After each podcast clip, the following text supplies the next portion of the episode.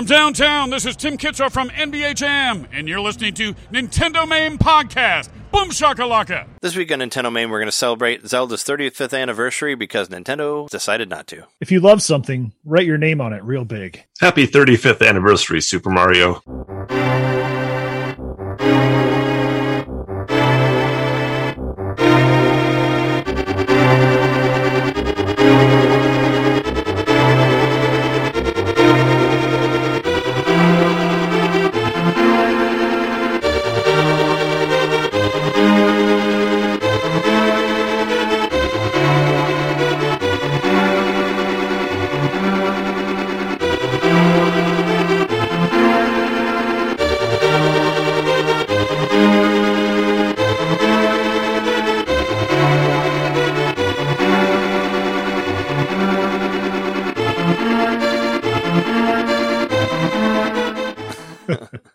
Super Mario.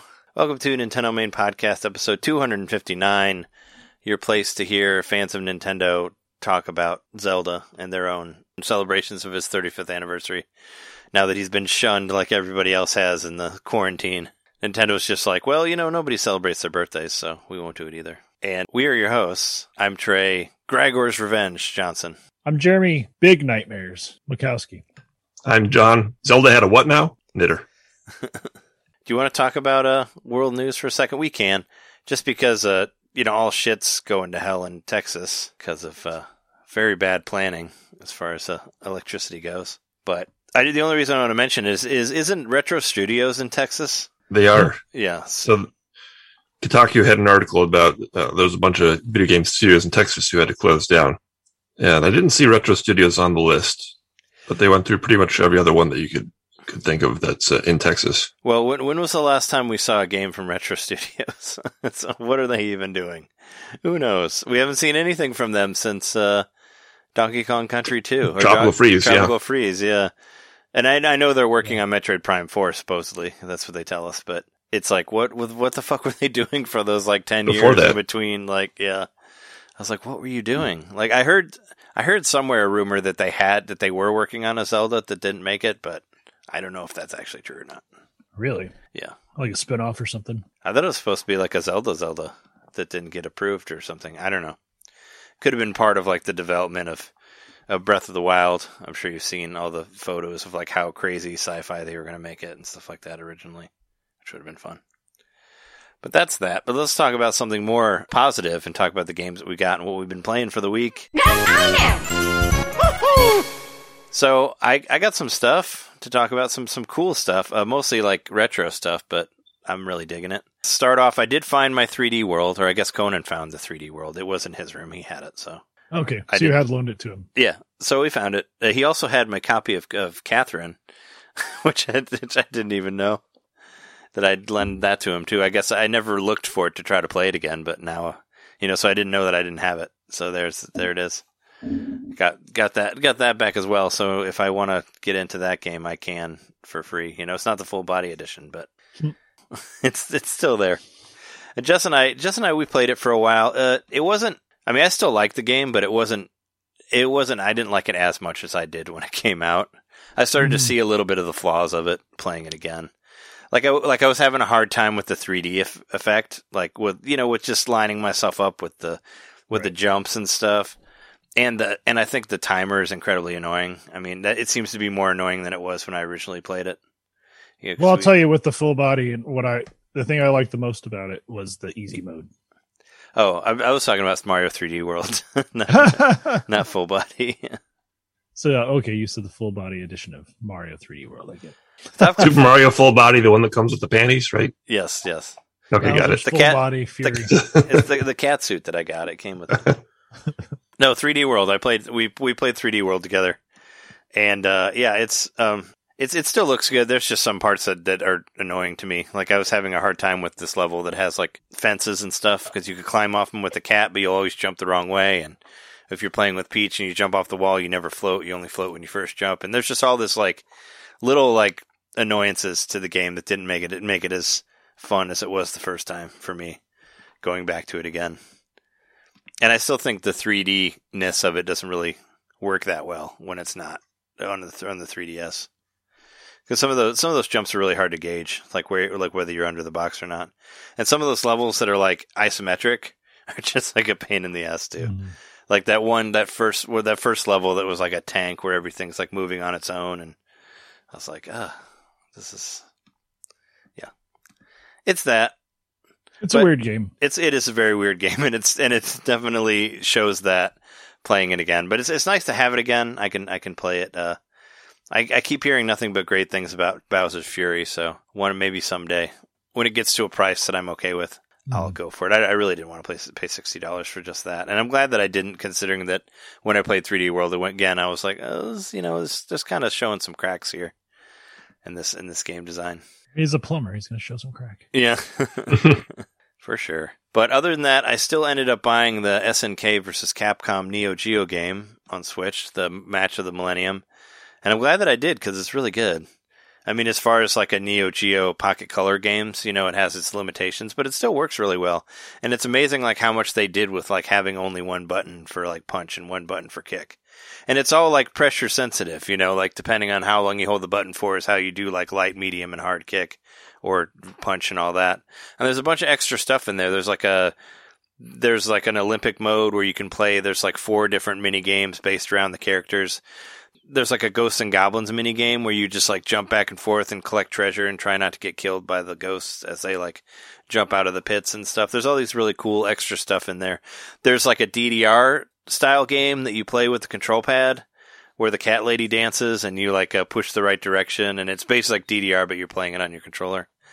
And there is a way to play two player on the same screen, Jeremy, but I don't know how it works. But I went to multiplayer and all of a sudden two screens showed up on my Switch.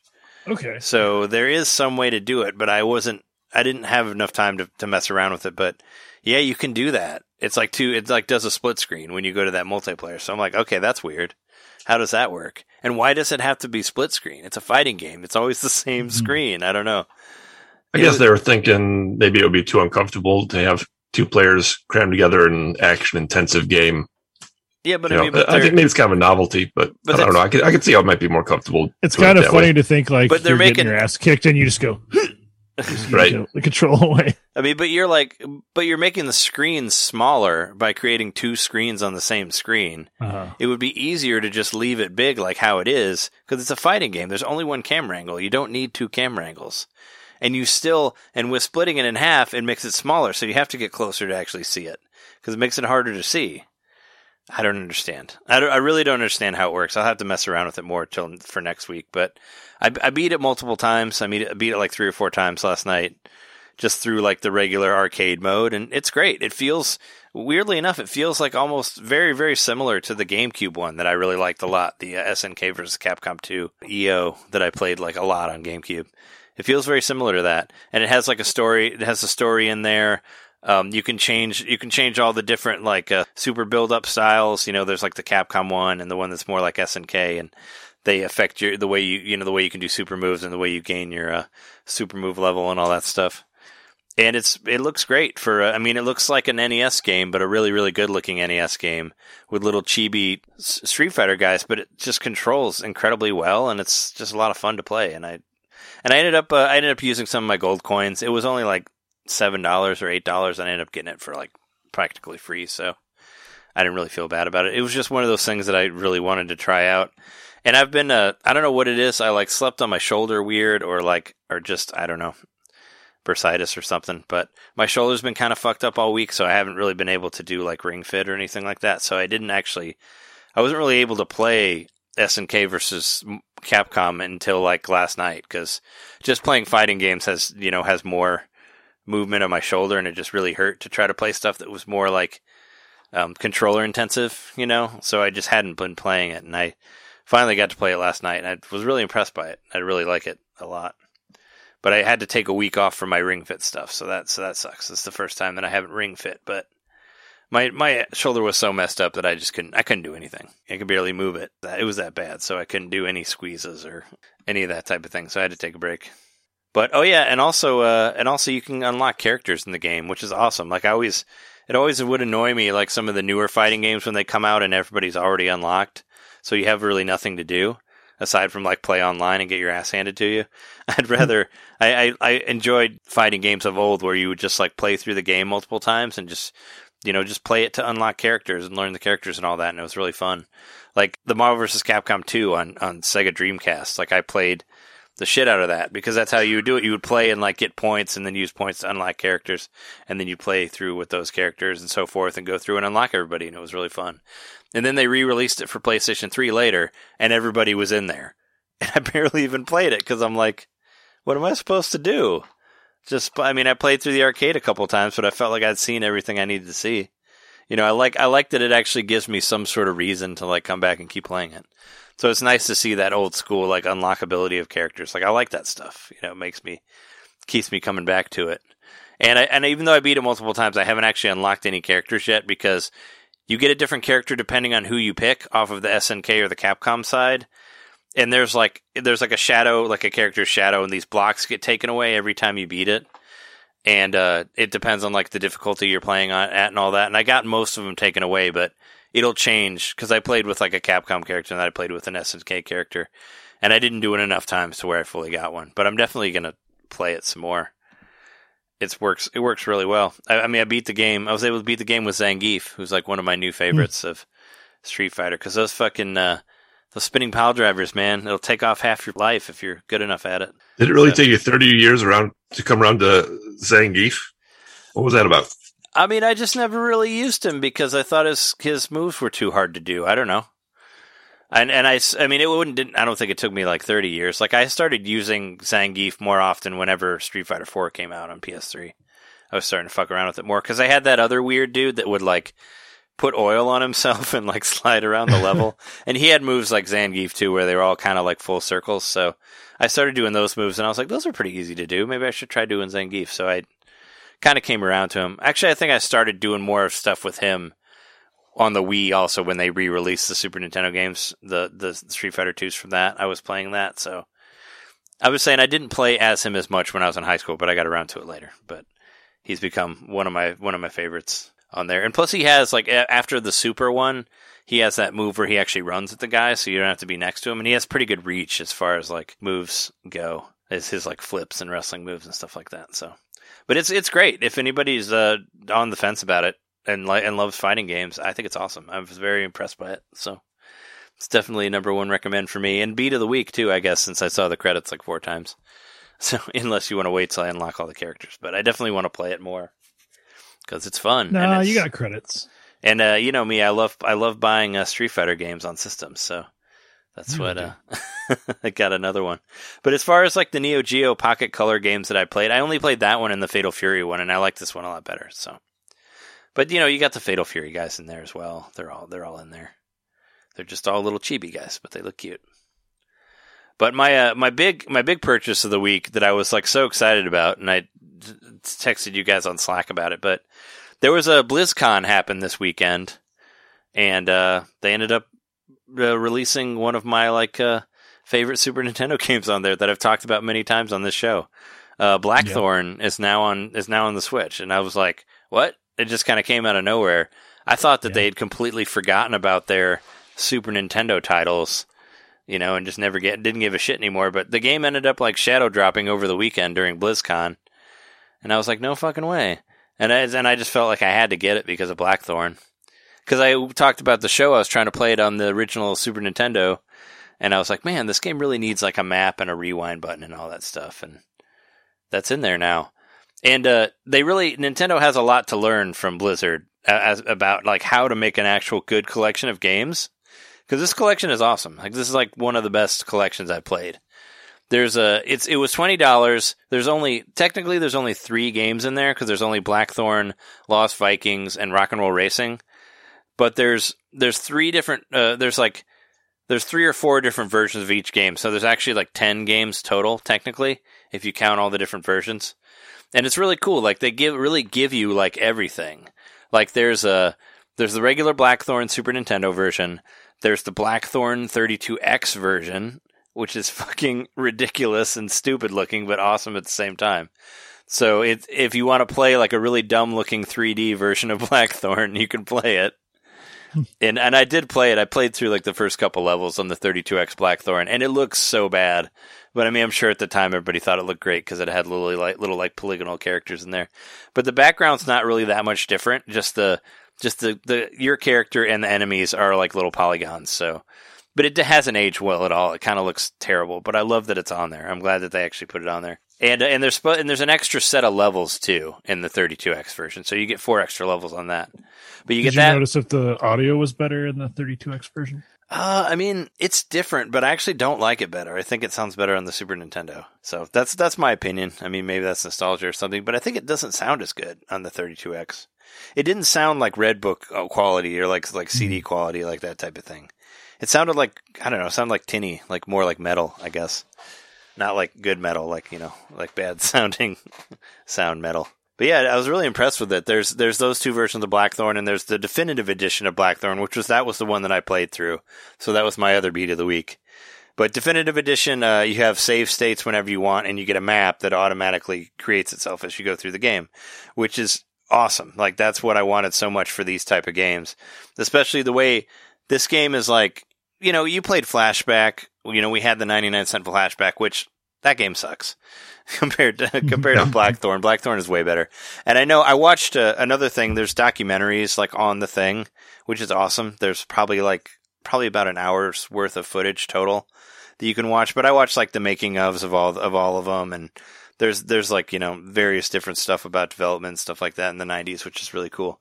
And they have the developers on there to talk about making the games. And I always find it neat when games actually have like videos and stuff about the about the games on there. Like when uh, what was it when the first Mortal Kombat game came to GameCube, like the first the first whatever that one was, Deadly Alliance, I think. And there was the crypt, and you could find like the videos in there and stuff of like development Yeah. or like the or like the uh, the whatever that fucking stupid song that's on there. You could watch the music video of that. I always thought that was really funny to have cool unlockables in there like that. And there's just all this stuff available in there. There's like scans of all of the boxes of like the Super Nintendo and the Genesis box and like the manuals and and like all of these print ads from like comic books and magazines and stuff like that. They just like I was just really impressed. It's nice to see how somebody how you should actually do like a collection of games. Like I felt like they didn't they didn't slack at all on this. They actually like put some effort into it and made a really fucking cool package. And I thought it was totally worth. I mean, it's the worth the price of twenty bucks or even more than that. You know, because they just put they so much effort into it. hype it up. They just shadow dropped it. Yeah, they didn't even tell anybody about it. but it was, I mean, but it was just really surprising and really cool. And uh, that's the Blackthorne stuff. But on Lost, Lost Vikings, you have the Super Nintendo version, you have the Genesis version because I think they're a little bit different. There's a definitive edition of that too that combines both the Genesis and the Super Nintendo st- stuff, the good stuff from both of them, which I haven't played. But I want I want to try to beat all of the definitive editions of all the different versions of the games. And I was going to try to play uh, Lost Vikings with Jess because the definitive edition does have multiplayer where you can play as the different Vikings. And I think the Genesis had that, but the Super Nintendo didn't. It didn't. I think from the two That's the different only one I've played. from the two different releases. So, but it's just really cool that you have that option. Like you have you have the Genesis and the Super Nintendo for Lost Vikings because they were different. So if, if you want to do one or the other, you can. And of course, there's save state. It's weird that the the rewind stuff is only in the actual console versions. They're not in the definitive editions, which I thought was weird. Like Blackthorne doesn't have rewind; it just has save state, so you just have to save state a lot. But the regular, the Super Nintendo and the 32X has rewind, and the Genesis and the Super Nintendo of Lost Vikings has rewind. And Rock and Roll Racing actually has four versions, which is pretty cool. There's a there's the Super Nintendo version, there's the Genesis version, uh, there's there's a definitive edition version that actually has like the real audio of the music on there, you know, because they had like rock and roll music in there, but it was but it was uh, 16 bit. Mhm. But the definitive edition actually has like better graphics and also has like the Red Book audio, so it's like the actual song instead of like a 16 bit version of it. It's the real song, so you get like you get like Radar Love and whatever other weird shit they have on there, you know. And also, there's a version that's just all multiplayer. There's a split screen multiplayer Rock and Roll Racing as well. That's a four player split screen. So it's cool. They they just added a lot a lot of shit in there, and it was fun to watch the videos about the development. Like I watched them talk about uh, you know, talk about like how they got the license for the games, how they they basically paid this like uh it was this this elevator elevator music company to uh, to take because they had a bunch of these songs that they wanted, and that's how they got it. Instead of like going directly to the bands and paying a whole bunch of money, they bought like elevator music of these of these uh songs that they wanted, and then just turned those into 16 bit. That's how they got the soundtrack for that game, and it was pretty cool. And it's and they talk about how you know like the very first uh, ogres and goblins that you ever saw were in like Blackthorne and uh, Rock and Roll Racing. You know, way before World of Warcraft and all that stuff. And they talk about how uh, Kyle Blackthorne, stupid name, was the name of the main character of Blackthorne, and how he was an influence for all these other characters that were in, that you see in World of Warcraft later.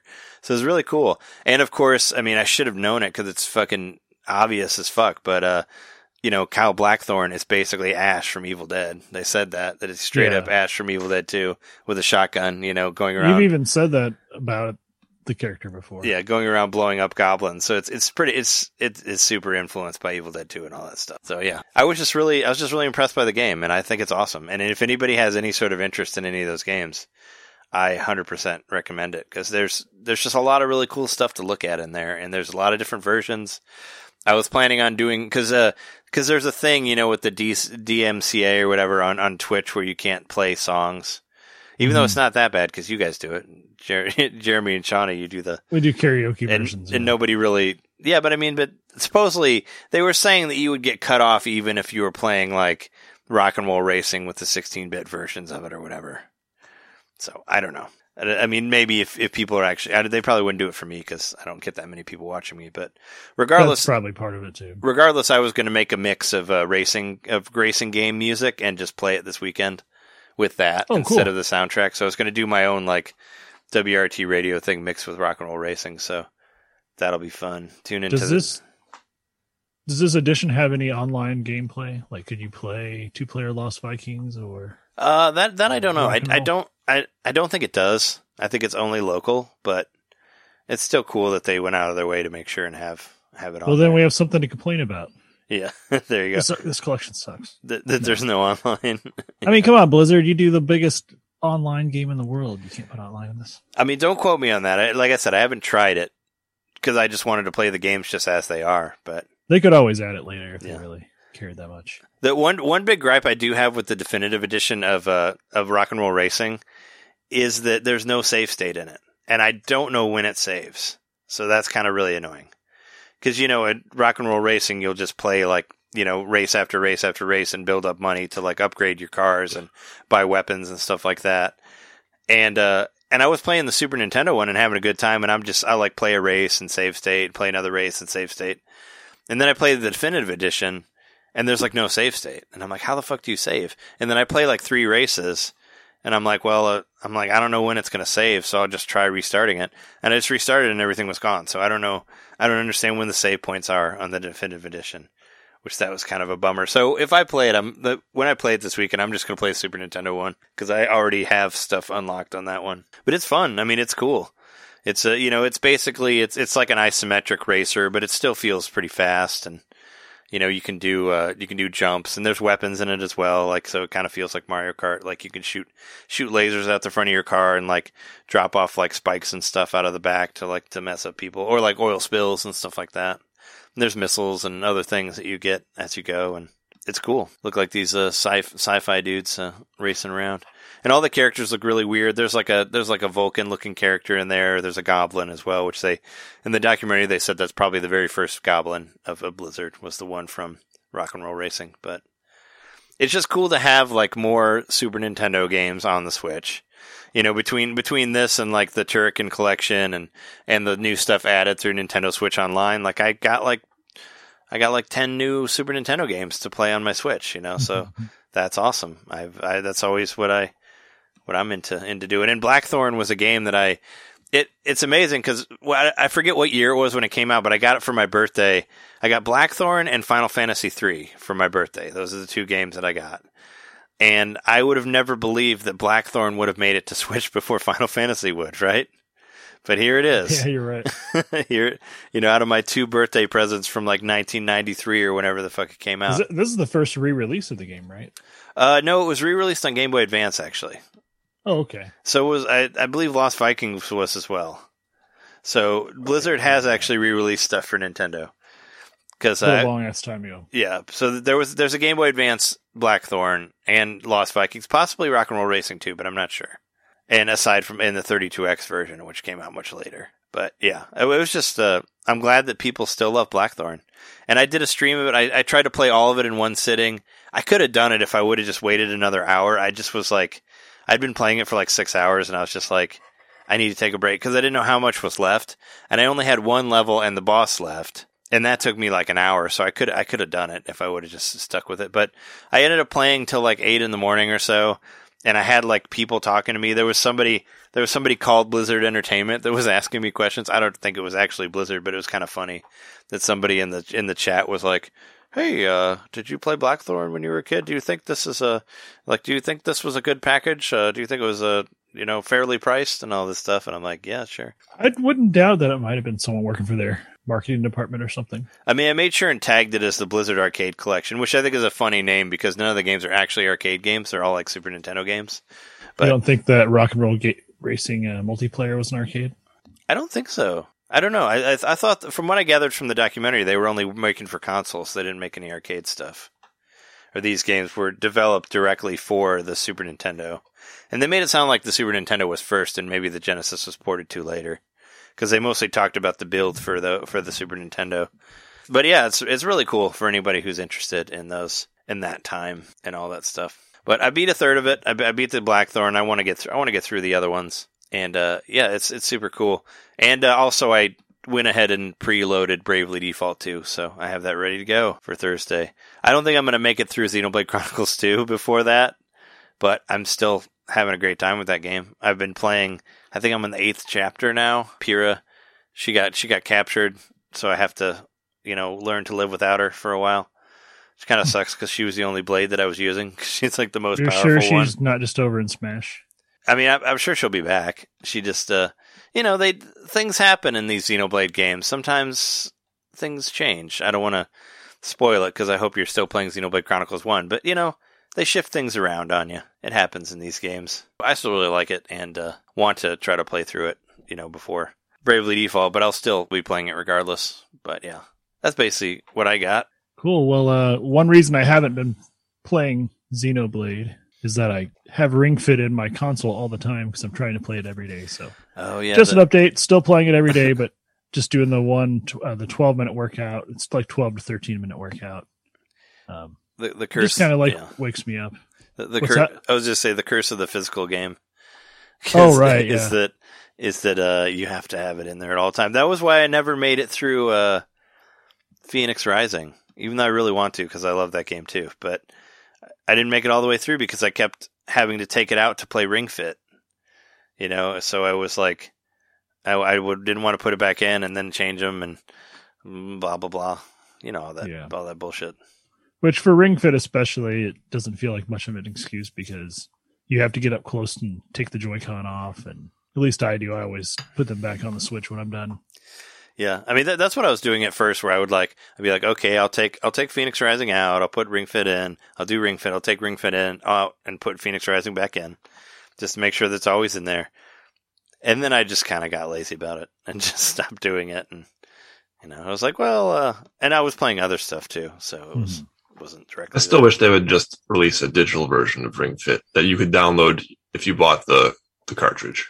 You should just like- do that for every game. Why can't we just Right. have that for every I game? know, for real. because I don't know. Uh, I guess people were saying that you could maybe do that for because there's there's been that that new release of um The Witcher Three, like where it's like separated from the DLC, and they said that you could download that if you already bought it, but I don't know if that works like from from like digital or physical. If you Oh, can I should check that out just for just for funsies. Yeah, because because they they separated it where like now you can just buy the wizard as it, or er, the wizard the Witcher as the Witcher Three as is with no DLC for like forty bucks, or you can buy like the one with DLC for sixty dollars.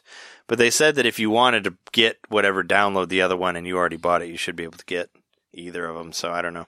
I don't know if it work, works between physical and digital though. I have digital, so it doesn't matter. Yeah, that's one I actually have the physical of. Another game that probably would have played more if not for the cartridge swapping.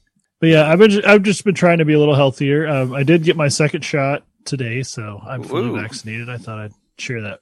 not really been super vocal about it. I don't know why. I guess I just got some sort of like imposter syndrome over it or whatever. But still happy to have it because it makes my job safer for me and for other people. So.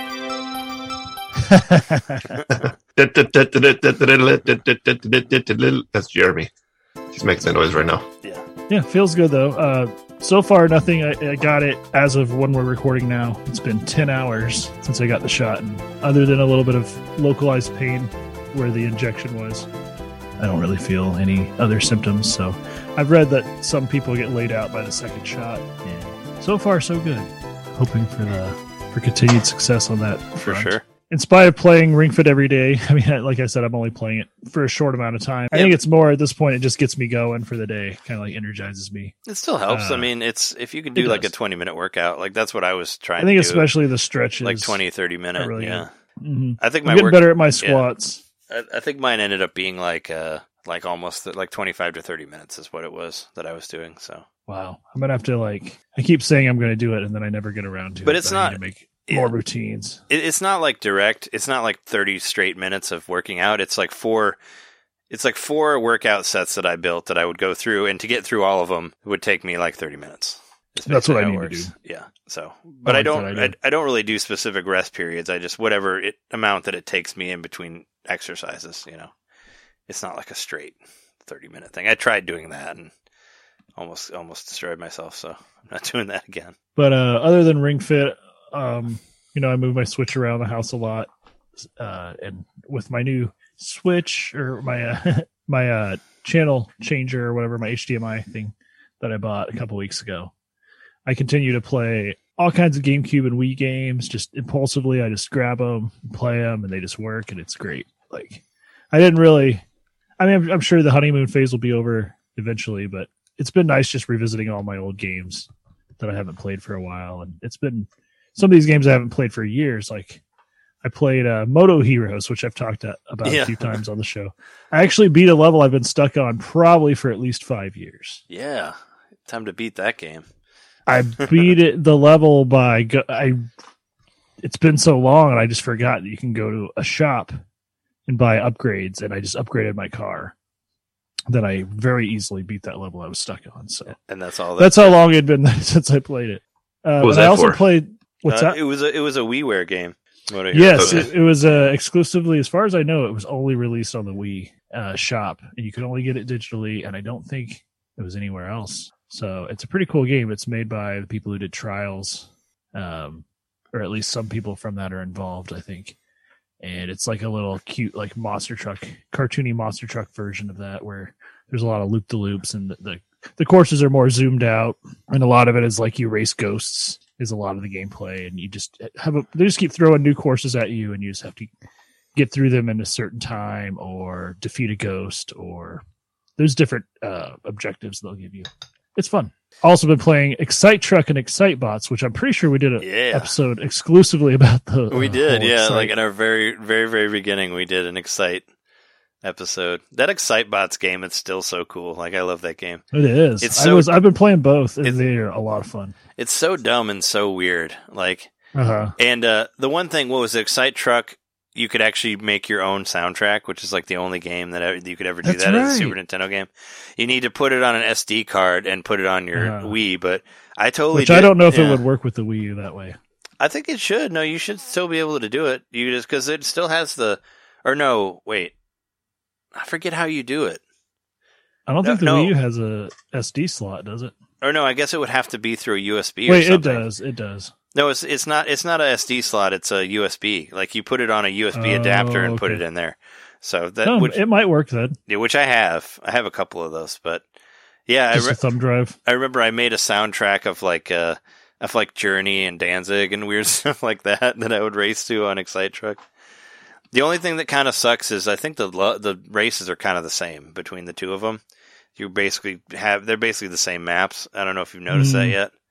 They're they're the I've- same they're the same locations, but they're the same maps also. So it's kind of like oh, you're kind of the same races. I just remember Much like- Excitebots got cheap real quick, and I got it for twenty bucks. Yeah. Oh, I think I paid less than ten for it whenever I bought it. I'm sure I talk about it on the episode because I think I had just I- bought it. Yeah, I think I bought it for full price, but I didn't regret anything. It was a lot of fun.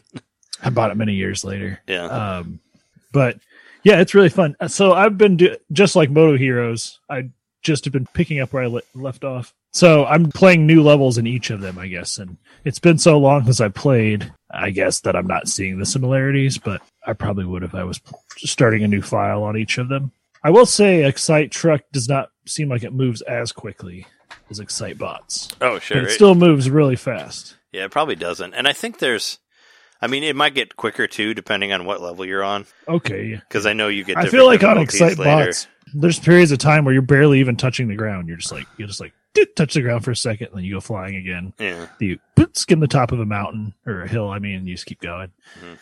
It's a lot of fun, and then like it's all with the motion controls of the Wii remote. So like you're just like Yeah. turning like really like wild like 90 degree turns, and your char- your character will just. whoosh. It's really cool. I like And it. Truck was one of the first Wii games, wasn't it? It was, yeah. It was 2006. mhm. It was like in the launch window, and I never and, and I bought that one way later. I think I bought Excite Trucks for our episode, and I got it for next to nothing. I think I got it for like five dollars or something like something like that. They're like so cheap. You had it back then, though, right? I think I I rented it. I never owned it. Like I remember. 'Cause I remember renting- playing it with you. yeah, I rented I rented it from Blockbuster. There's a Blockbuster down the street from us, and uh, I rented it from there. And I basically played it as much as I could on a rental, and then took it back because I couldn't afford to buy the whole thing at the time. But I did buy it later on on the used, and it's great. It is great. Uh, another game I've been playing is Toadstool Tour, just because I've got that Mario Golf hype. Yeah, I was gonna break Uh, that out too. I actually watched uh, I watched Donkey play it on on Twitch for a minute. It kind of reminded me I had it too. When I saw that. I just saw him on Twitch. Um, Is that the GameCube one? yeah, yeah, I, I didn't play a lot of it. I, I played one like character match, and I got my ass handed to me because I'm still it's hard. Really bad with the putting. The putting's hard. Yeah, you got you got to fix your short game, man. That's uh, I really do. how you do As it. far as like the drive and everything, it feels a lot like Game Boy Advance. So I was I picked that up really quick. You know all the backspin and front spin and all that. So did did you ever play True Swing Golf on on DS on Nintendo DS? no. That was like probably that was probably one of the best controlling golf games I ever played. The graphics look like shit, and your character kind of looks really bad, but it controls like butter. It's so good. It was You like set the DS down on the ground. You stand there in golf form mm-hmm. with your stylus. you. do- I mean, way over. I mean, you do like you you golf on the stylus with the touchscreen. It just controls incredibly well. It was that was actually one of the one of the nitpicks or what the one of the negative things that IGN said about it that it was almost too easy because of how well it controls. But it was just I was just like you you could be putting like a pro in no time in that game just because of how well the touchscreen worked for swing for swinging in the clubs. And I loved it. I played the shit out of it. It was so much fun. I did notice there is speed golf is in Toadstool Tour. I doubt it's the same thing. It is, yeah. I used I actually used the song from it for last week's episode on the outro, the speed golf song because I have the soundtrack. You you haven't tried it though. You just saw the option. No. As I said, I was just sitting there with like a stack of games, just popping them in, playing them for a little bit, like just kind of like reveling in the fact that I can just do that. I can talk about the stuff I bought. So I bought a hard drive for my Wii U. Hopefully that fixes the Xenoblade Chronicles X problem I was having. Uh, I haven't gotten it yet, but Oh, I thought you said I thought you said it didn't work. oh, I say if it doesn't work. Oh, okay. I thought you said it doesn't work because because I, was going to say if it doesn't work, I think you might have to format it a certain way before it'll get recognized by the Wii U. If that, if no, you- I know, yeah. I know there's going to be some work involved, but I don't Yeah. get it till I think I'm supposed to get it tomorrow. So Oh, okay. but Yeah, I, but I still I still want another. I want one for my laptop anyway, so I'm just going to use it for my laptop and then do a little more research and try to buy one. But I was doing some research and I would look up the ones that I knew for sure would work with it, and they were really expensive because they're like at the same price they were back then, even though they're shittier hard drives than the newer ones. So I don't know if I'm just going to pay out the butt a little bit to to get the right one or not. I we'll used uh, I used Seagate was the company that That's the I kind used. I bought. I bought a Seagate. Yeah, they're they're really they're really reliable. I buy what was that? I buy buy two I buy two terabyte ones for sixty dollars. Both of my my other external hard drive I have for my computer is also a Seagate. Yeah, I, I just I just It's bought four, one. four terabyte. I just bought one recently for sixty bucks for two terabytes, and the last one that I had must have lasted me like a couple years before I ran out of space on it. So Yeah, I've got a four terabyte I bought in like 2017 that's still going for my computer. So I figured two terabytes was enough for the laptop. It's already got its own terabyte built in. Just hoping to get my Wii U up up to up into shape to play it a little more because it's a cool system and I want to spend a little more time with it.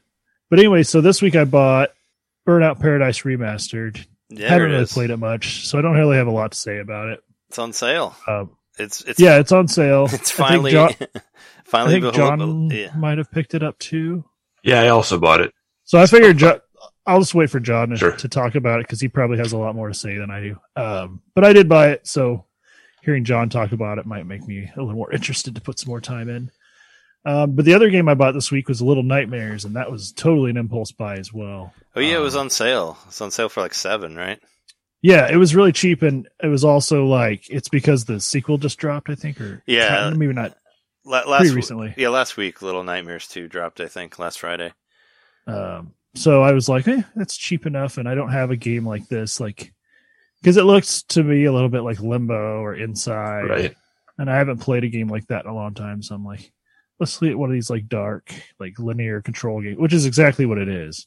It's really dark, it's really linear, and it's creepy as fuck. Let's say, is it? I Scary? got, I got to say, this game is scary. This game is the scariest game I've played oh, good. since uh, Resident Evil Four. Like, uh, Oh wow. when I first played Resident Evil 4, it creeped me out a lot. And now that makes me laugh when I play it because it doesn't really it's look not that scary. scary Yeah, it, it's it's kind of Right. it's kind of goofy more than scary. But there, I Yeah. mean, yeah, there are those parts where you get chased by those zombie guys, so that can get kind of hectic. yeah, like the when the chainsaw zombies show up, I still do get a little Yeah, a that's- little nervous, except for when I'm in that one mine section where this, the person, the chainsaw person just stands there and you just can snipe them and take them out. Oh yeah, There's a few Look- times where you can do that in the game. Little Nightmares always struck me as more like Tim Burton, scary but you know lighthearted. But it, you're saying it's scary, scary. It's not lighthearted. No. it's really, really dark. it's just the Um, character kind of looks uh, like the character design kind of looks lighthearted, but Uh, Shauna watched me play a little bit. She said it reminded her a little bit of Coraline, which I don't know if that was was that Tim Burton or was it no, that's that's style? that's Neil. No, that was the co-director of of uh, Nightmare Before Christmas. no, it- Okay, so- Coraline. Coraline is I didn't think is it a Neil. Gaiman book, and the movie was based off of that. So it's right, not right, I knew really. I knew about that, but it's the, I, didn't just got. I got to represent. Just, that's like one of Justice's favorite authors is, is Neil Gaiman. no, no. Sean really likes him too, but I just it, it's that style of like it's really dark. But no, I don't know. Like you know, I won't be spoil- spoiling much because it happens like the very beginning of the game. But you walk through a room and there's a, just a body. Like you only see like the legs hanging down, but somebody's hung themselves and they're dead. Yeah, and you're like you're small you're like little elf sized creature. I don't know what you're supposed to be. Nothing in the game is really human you know? Um and you're walking around and then all you're like trapped on a ship. So you just get the impression that you've been that your character's been captured. Everything's silent. There's no like actual talking or dialogue. It's all just sounds and you know set pieces. And uh, there's no also i don't think there's like any text anywhere. You just see like everything's just really organic and you're like yeah you're trapped on like a ship and the entire level is always swaying you know like you're in water and that actually factors into some of the puzzles because there'll be like swinging like chandeliers or like a box sliding across the floor with the way the the ship is whatever you call it when the ship Rock- sways back and forth. rocking or swaying with the water or whatever. swaying Yeah, listing that's the word i was looking for uh but anyway so this game just straight up like a puzzle game where you just have to move things around figure out how to get from room to room. The physics feel kind of heavy almost like a little big planet sort of feeling to it. You know there's a very accurate like ragdoll sort of thing happening with all the items and stuff but it really uses atmosphere really well. And then once once you start running into the the monsters or the people or whatever they are that have you captive that's when it gets really scary because you have to hide from them. And so far i've only faced one he's called the janitor. He's got really really short legs and like really like crazy long arms. Like each of his arms is probably like three times the length of what you think his body would imply or whatever. And he kind of gets around by like dragging himself by his arms and it doesn't really look like he uses his feet much. And he's got like bandages wrapped around his face. And so you get the impression he's blind but he like sniffs a lot and uh, it's just so scary you like you're hiding from him and he's like sniffing around and he'll like just grab you and and you'll hear like a screaming sound and then it'll just go black and then your game reloads but Now, is it it's scary Is it more like uh is it is it more like um what what was it uh Outlast? Is that what that game was called? With with the wiener guy on there? Is is it more like where you're hiding from people, or do you actually get to like fight people? You're hiding it's Okay. all it's a stealth game it's entirely a Okay. 2d or it's- it's 3d but the way it's depicted it's like 2.5d Hmm. would say because you're not going yeah. you're not really going into the foreground or the background very much you're just going from room to room on the ship and each room you know might be like might be a huge library but like of course there's just like cobwebs everywhere the books are stacked up all helter skelter and you got to climb them and or you'll be in I, I guess eventually you get to like a kitchen and there's like evil chefs you have to avoid and uh as as you would. They're evil chefs in uh, Luigi's Mansion, also. So I mean, that's uh, yeah that's what you expect to see. but it's uh really scary so far. Maybe someday, just like Resident Evil Four, I'll look back on it and be like, I don't know why this scared me. You know, this is goofy, and I could see seeing it as goofy later. But something about just the the animation and these character designs, like it's just really like disturbing. Like in a way, like think of like the Ganados in Resident Evil Four that were like the giants, and I don't know.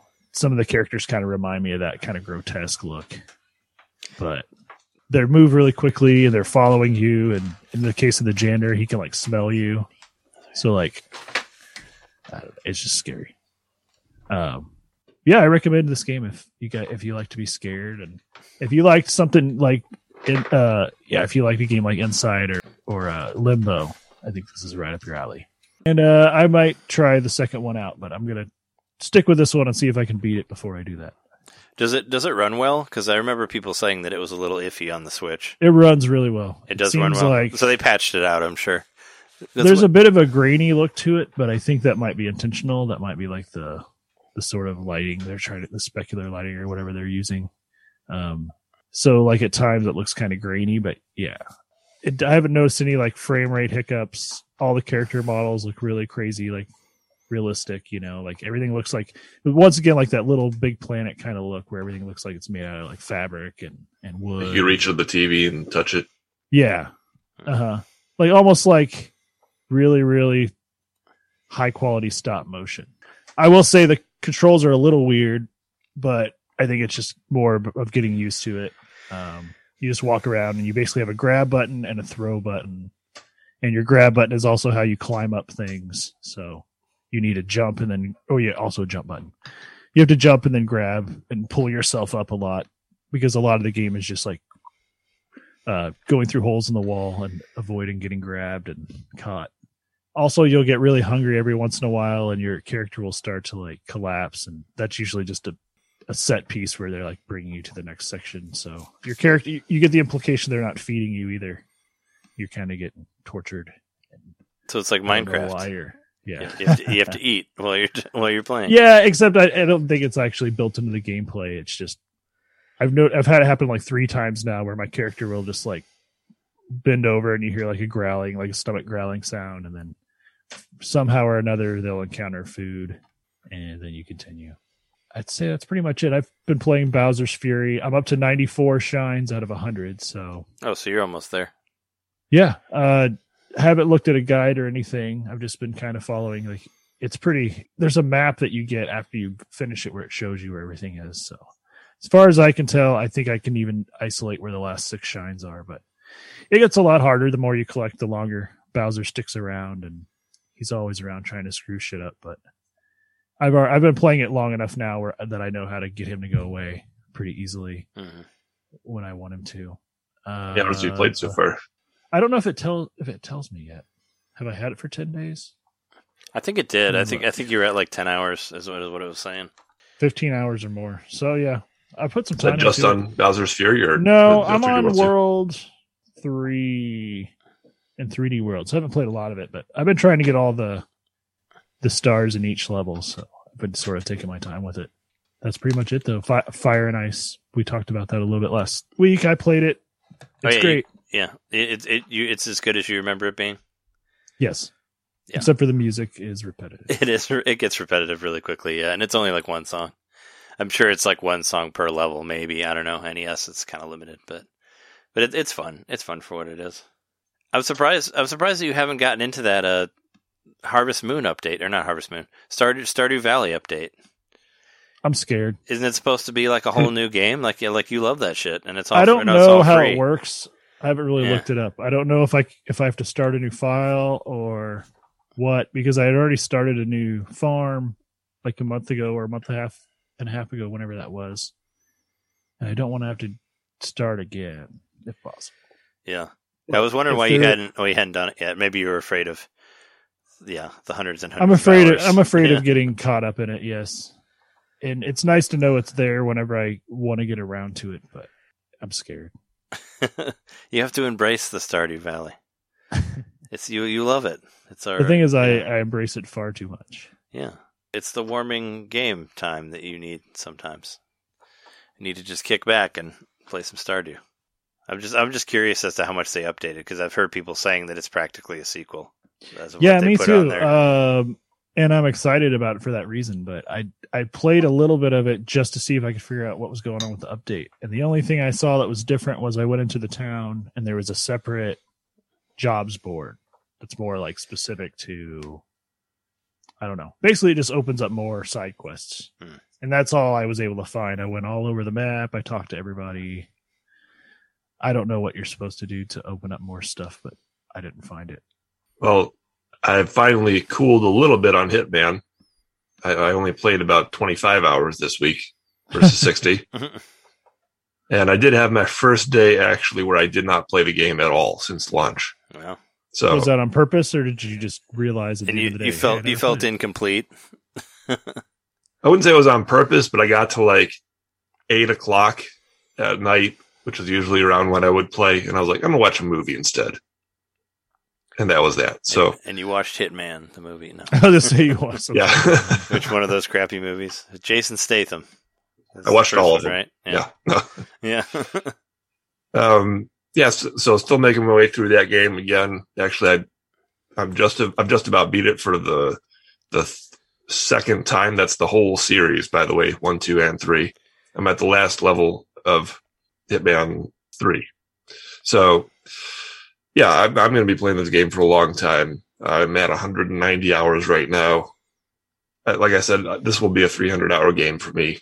All, all those three games included.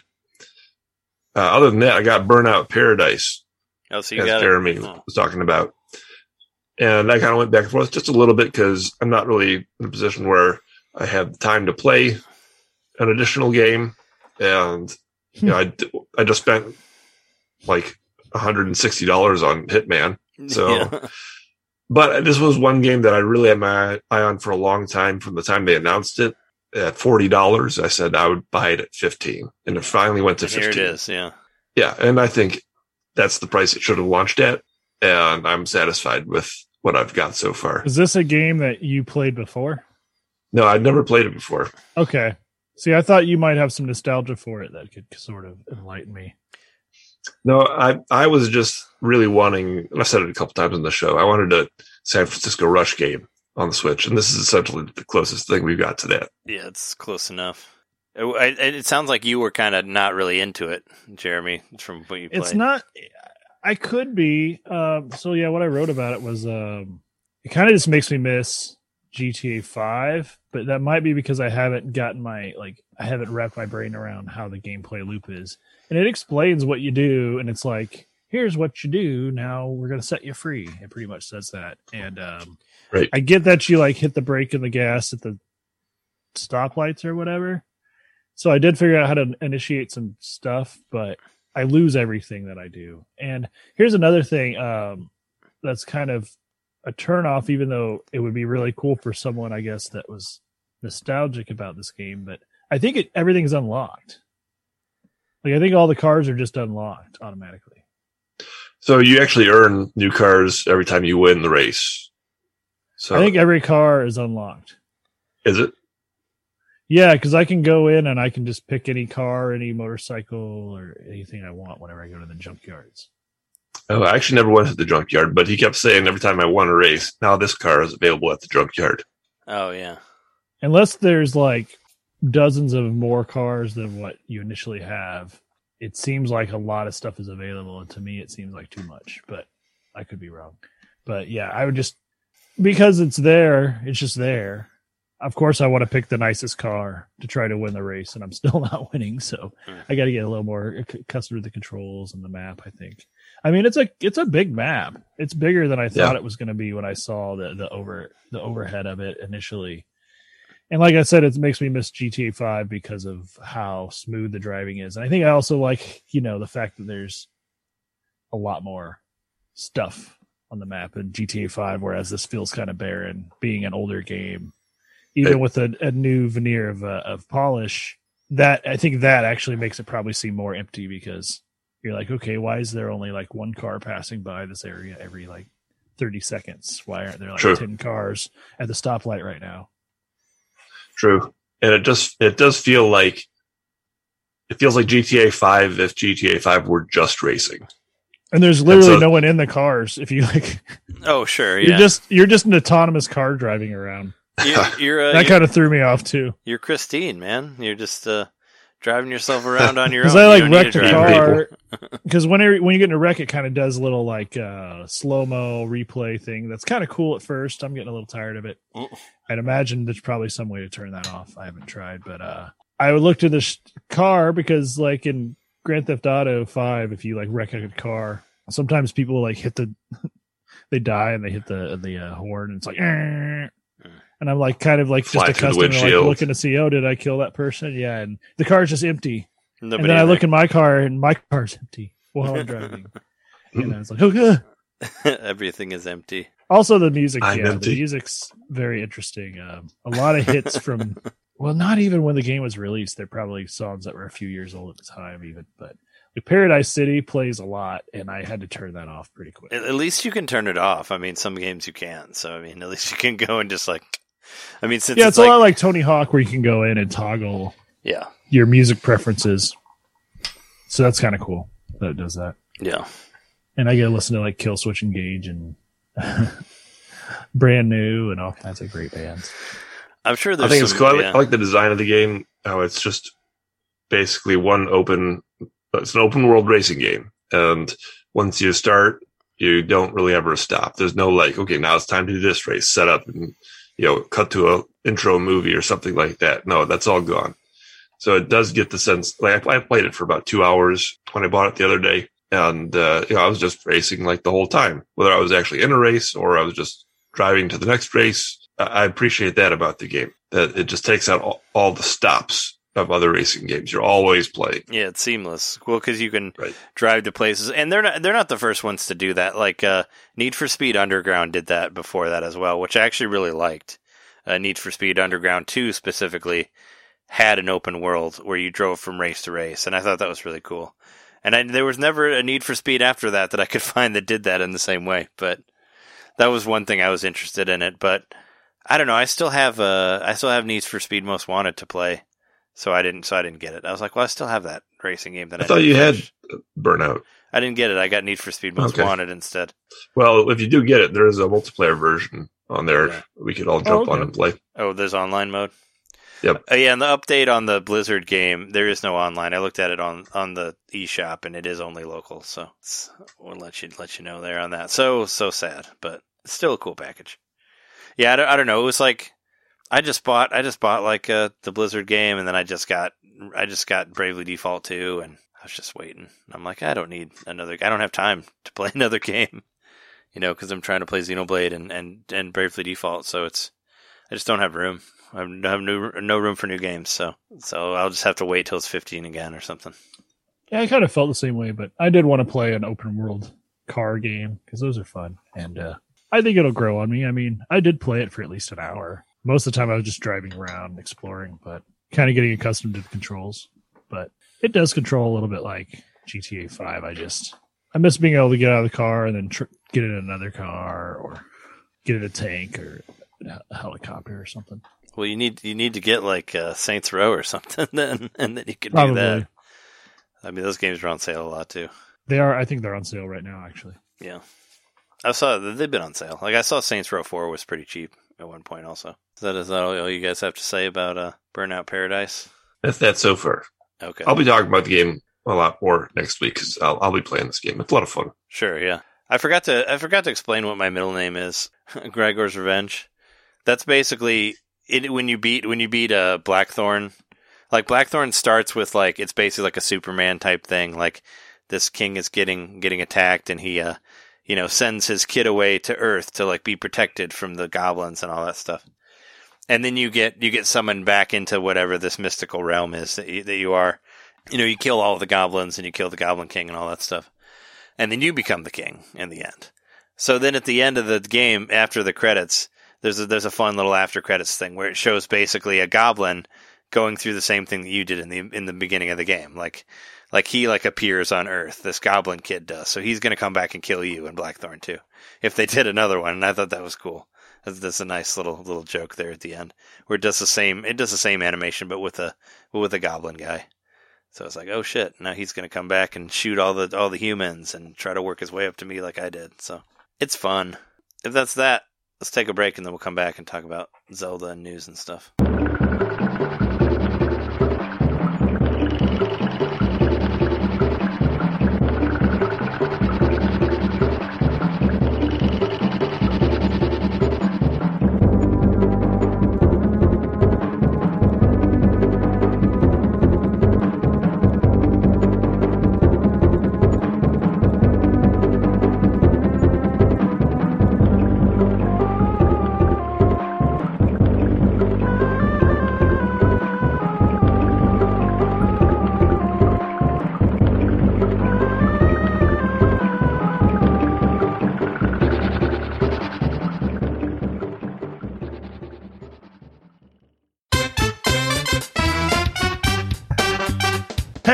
Hey, hey, you! It's me, Mario. Yeah, you. Subscribe to our Patreon to hear our bonus shows, which happen every month. I'm tired. Tired of all the big corporate podcasts spoon feeding you the same old video game news on every single show? Ah, spaghetti. Ah, ravioli. Then expand! With Nintendo Main Expansion Pack, It's us talking about old games that were important to us. It's us interviewing people that we meet at conventions. And heck, it's live shows from those same conventions. It's basically everything you could want that Nintendo Main ever made. Here we go! And it's just a buck a month. That's less than a bad indie on the eShop. it's $12 a year, which is less than Nintendo Switch Online. Thank you so much for subscribing to our Patreon and supporting Nintendo Main. Just go to patreon.com slash Nintendo Main Podcast and hey, Mario, let go. Whoa! He's throwing us back to the show. So long, eh, Bowser. Ah, patreon.com slash Nintendo Main Podcast. Game over.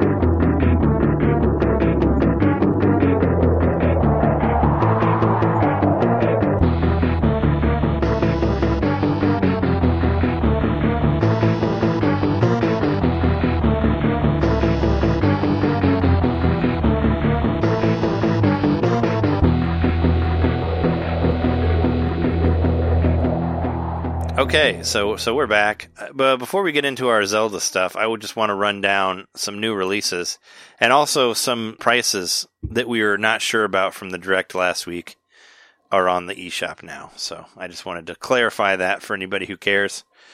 Um, I'll go with releases first.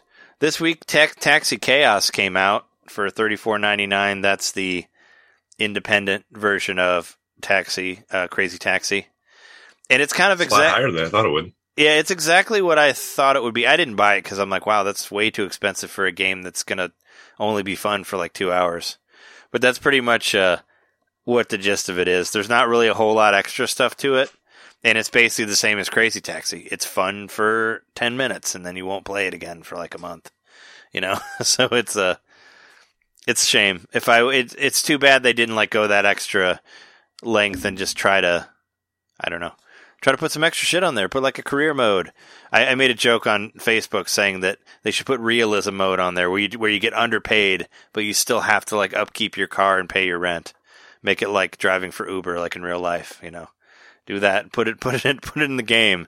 Try to try to let the gamers know to to tip their drivers and all that stuff. But uh, yeah, it, it came out. It's like I'm just I'm like I'm gonna pass on it and wait and, and maybe if it's cheap, if it's like 15, I'll get it later. But You know, it will go to 15 in like two months. yeah, I mean so it I looks pay 35. Yeah, it looks it looks nice, but it's it's it looks it just it just you know it's exactly what I thought. There's not a whole lot to do on there, and you'll basically do everything in two hours, and then you have this game for thirty five dollars with no weight to it.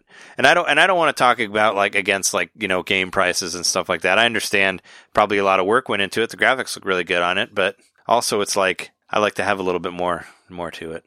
As much as I like Crazy Taxi, even regular Crazy Taxi, it's like I barely played it because because there's not really much else to do other than just the rush of playing the arcade. But you can only chase scores for so long, you know. Yeah. And- and it's a I- fair conversation to have the whether whether it's worth it or not because there are games that have a lot of content that are 10 15 20 dollars cheaper than this Mm. um you know you're making your judgment based on your income what you have and the appeal of the game and you know it's totally a fair conversation to have Yeah, I'm just saying that the you know prices are there because they have to pay people to work on the game. Like it's about right Mhm. it's not just about like how cheap of a purchaser you are as a gamer. It's more about the upkeep of the company and what the effort that they put into it and all that stuff.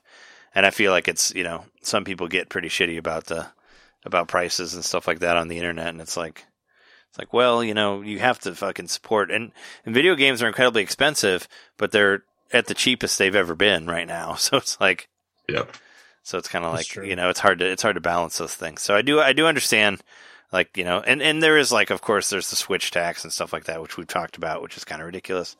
Which that's gonna we're gonna talk about that in a minute once I get to the Yeah. went to the the prices of the direct stuff. But yeah, that I mean that was one I was really kind of hoping for there to be more, and, and unfortunately it wasn't. So you know they should they should have just you know I mean it's an indie thing. Just put a put your arcade mode in there, but put some extra. You gotta you gotta have a reason to get people to keep driving. You know, like you need something to unlock or. You know, Right, apparently you can. promise promise updates or Yeah, have I- some sort of like yeah, th- there's like no multiplayer. I mean, I don't know what you would do multiplayer in that, but I know there's like a leaderboard. You know, that doesn't do a whole lot, but but uh, you can unlock cars. But they said that you'll unlock them like in the first like couple hours. You know, there's not really it's not going to take you that long to get them because you make a lot of money doing it. But it's it's ambitious, you know, and it's getting produced by Sega in Japan. So there you go. I don't know. I, I like I like those I like the stuff that you know bringing back games that the regular companies aren't. I just wish they would kind of do like the Stardew Valley route and like make it better, like make it the same, but you know expand it, you know that type of thing. Uh, let's see what else. Uh, there's a new Steven Universe game, Un- Unleash the Light. I never def- I never beat the other one, like Defend the Light or whatever it's called. But that came out this week, twenty four ninety nine. Uh, so is this a direct sequel to that? Like yeah, it's like it's, yeah, it's a, it's like a it looks like a Paper Mario game pretty much with uh with the Steven Universe art style. It has like that kind of camera angle. It's a it's a it's a you know turn based RPG. I bought the first one and liked it a lot. Played it for a while and then just kind of fell out of it. And I watched you play it for a little bit. it's it's cool. Uh, it had like the timing based moves, right? yeah, A little bit like Yeah. uh, Paper Mario. it feels a lot like Paper Mario, and especially like the a lot of the world that you're in kind of looks like that. And it has the same sort of like little pathway, you know, that sticks out that you go into to go to the next one. Mhm. You know what I mean? Like the little like it, it was like that in in RPG also. It, it it definitely has that style. And Steven Universe was an incredible TV show, so I had to mention that because of that. Of course, also Blizzard Arcade Collection. I already talked a bunch about that earlier, but it's out. It's 19.99. It's really good That's a good price. in case you, uh, I know John, John said that he really wanted more Musou, so uh, Persona Five Scramble is officially officially came out this week. You could only get it last week if you bought the deluxe version, which is really weird. But you had to pay like the over hundred dollar one to get it like a few days early, which is an interesting strategy. But whatever. Uh, Curse of the Dead Gods, which basically looks like another uh, Hades game, but people seem to like it. But it's kind of the same thing. I just to mention it because it's for any fans of Hades. Uh, Romance of the King- of the Three Kingdoms 15 came out last week, and I just found it interesting to mention because they went for the next generation price on the Switch. It Oh. released for seventy dollars for the regular version, and Oh there is God. and there is like there is like a deluxe version that's like a hundred something, but the regular just bare bones version is seventy dollars. I'm like, that's bold, guys. for a, I mean, for a series that hasn't been, I mean, they don't even, I don't think they've translated those since the Super Nintendo days to American. It's just kind of like, here, boom, seventy dollars. Romance of the They're Three pushing Kingdoms. the game close to half 15. well, at this point. A third of the price Yeah, it's like, of the uh, Switch itself. yeah. So I just found that interesting that they were just like, all right, yeah, here we're gonna do this. I was wondering It's how not long. very romantic of them. I was wondering how long it would take for them to get to that seventy dollar price point. You need three on the eShop. kingdoms to put their t- money together to buy that. Yeah, yeah. 15 even. Uh, Ghosts and Goblins Resurrections comes out this week for twenty nine ninety nine. I heard it's okay actually. That it has enough stuff to make it a little bit easier to make it less uh, daunting. Uh, this game called Hellpoint, which I'm kind of interested in. It's like an action RPG, thirty four ninety nine. I really like the art style from what I've seen of it and the and the footage. Obviously, I don't have time to play it, but I'm still like marked it for when it's on sale later. And of course, Bravely Default 2, which I already bought, comes out on Friday. So and uh, the one big game I was actually planning on getting, but isn't coming out. This is a news thing, but well, it is coming out, but it's not coming out now. Was uh, Retromania, the wrestling game, which I did try reaching out to those guys, and they didn't hit me back yet. So maybe they're running into some shit because they're actually delaying the game a few weeks. So it was supposed to come out on Friday, the same day as Bravely Default, but it's getting delayed on consoles. But it's supposed to still be out for Steam. Steam, yeah, for for that. So and and they and they put out a thing on Twitter and all that and told everybody, you know, that they that they that it won't be that it probably won't be out for the next two or three weeks. So and it never actually showed up on the eShop as a preload thing. So I don't. I was always kind of wondering, but I I, I had I had planned. I actually thought it was coming out on Tuesday. I thought it would have been out already by now. By, by this week, so I could talk about it. But I was planning on getting it whenever it came out, and now it's just delayed. So I'm not concerned about the delay. I mean, the Steam version is still coming out, so the game the game is finished. They're just trying Sure. to get it approved for consoles. I mean, I'm a- I'm actually happier that it got delayed because now I don't have to buy anything else other than the Default. Not that I had to buy that game, I just really wanted to, just for wrestling stuff and all that. And that that's this week. But as far as like prices that were added, uh, the Famicom Detective Club, they're thirty five dollars each, which I think is kind of way more expensive than I thought. So that's going to be maybe they'll do like a sixty dollar thing for both of them, where you can save like ten dollars. But yeah, thirty four ninety nine for each of them. But watching the trailer again, like it's all pretty much fully animated, animated for the most part. It looks really really nice. So I don't know. We'll we'll see. I mean, that's coming out in like April or something. So maybe there'll be less going on then. Who knows? The pricing structure's right in there with a uh, DS game. Maybe that's kind of how they're treating it. Yeah, I was just thinking that. Well, but speaking of DS games, uh, Miitopia is getting a re-released on Switch for forty nine ninety nine. So that's going to be fifty instead of sixty. So is this this is just a slightly upgraded version of the original game? This then? is the 3DS one, yeah, with horse abilities, which we talked about last week. But yeah, it's it's it's weird because there was that whole thing in Russia, like uh, putting in putting like an adults only thing on it because of uh, because of like same sex relationships or whatever in there. And I mentioned it to Jess, and she's like, "Well, you don't even really date anybody. You just like." stay in the same room with them and you can like raise your love meter or whatever but you can do the same thing with horses so it's like I don't know. Like in this yeah, but one, Putin loves horses. You'll always ride a horse, so you know. I mean, in this one, like when they added horses, You can yeah, only now- ride the horse if you take your shirt off, though. right. but now you can build your love level with horses. So it's like, uh, okay.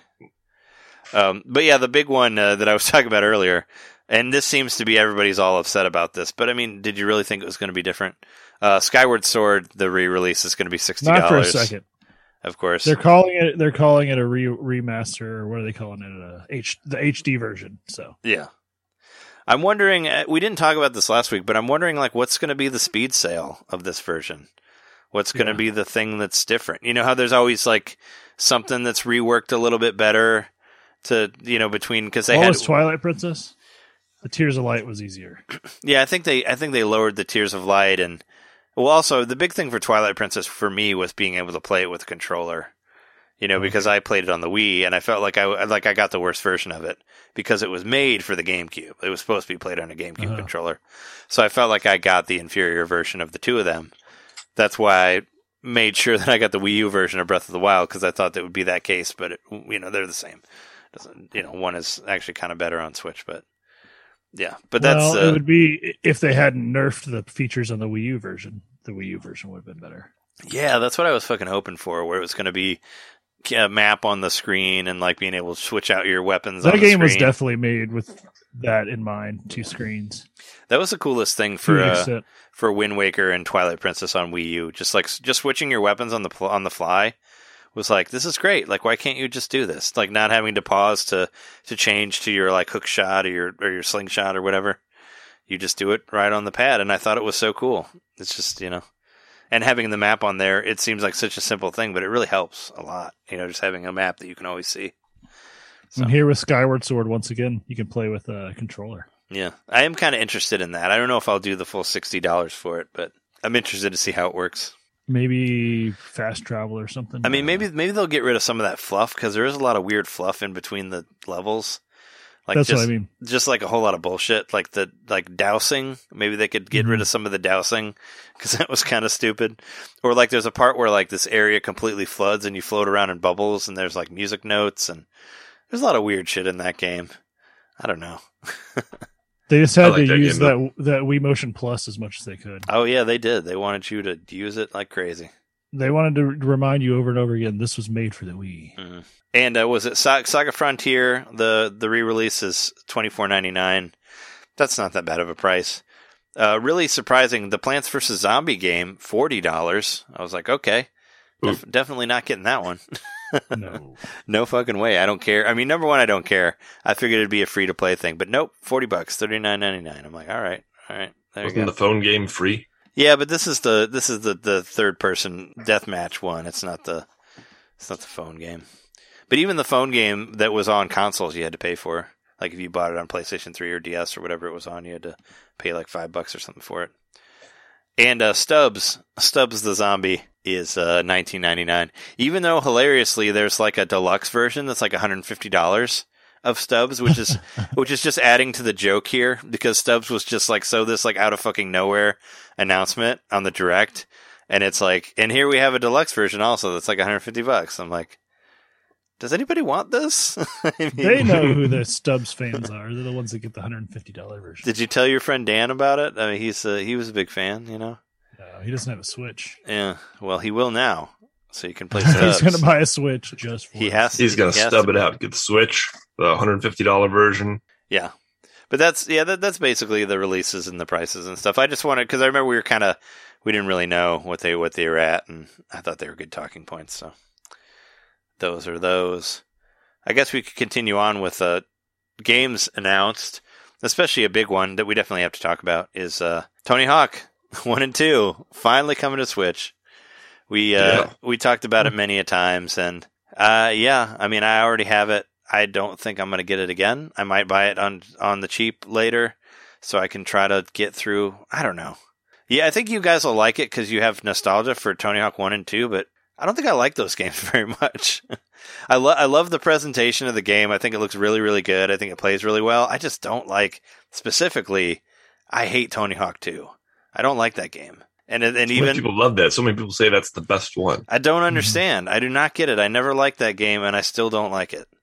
And that was kind of the bummer of this game because I was really excited about it. When I got to it, I was like, you know what? I really don't like either of these games that much. It kind of just made me want to go play Tony Hawk 3 and wish that that was the remastered one because I think it's better than both of those. Even the, I don't know, even I even kind of like the underground ones better than 1 and 2. But that was what He's I, the best one.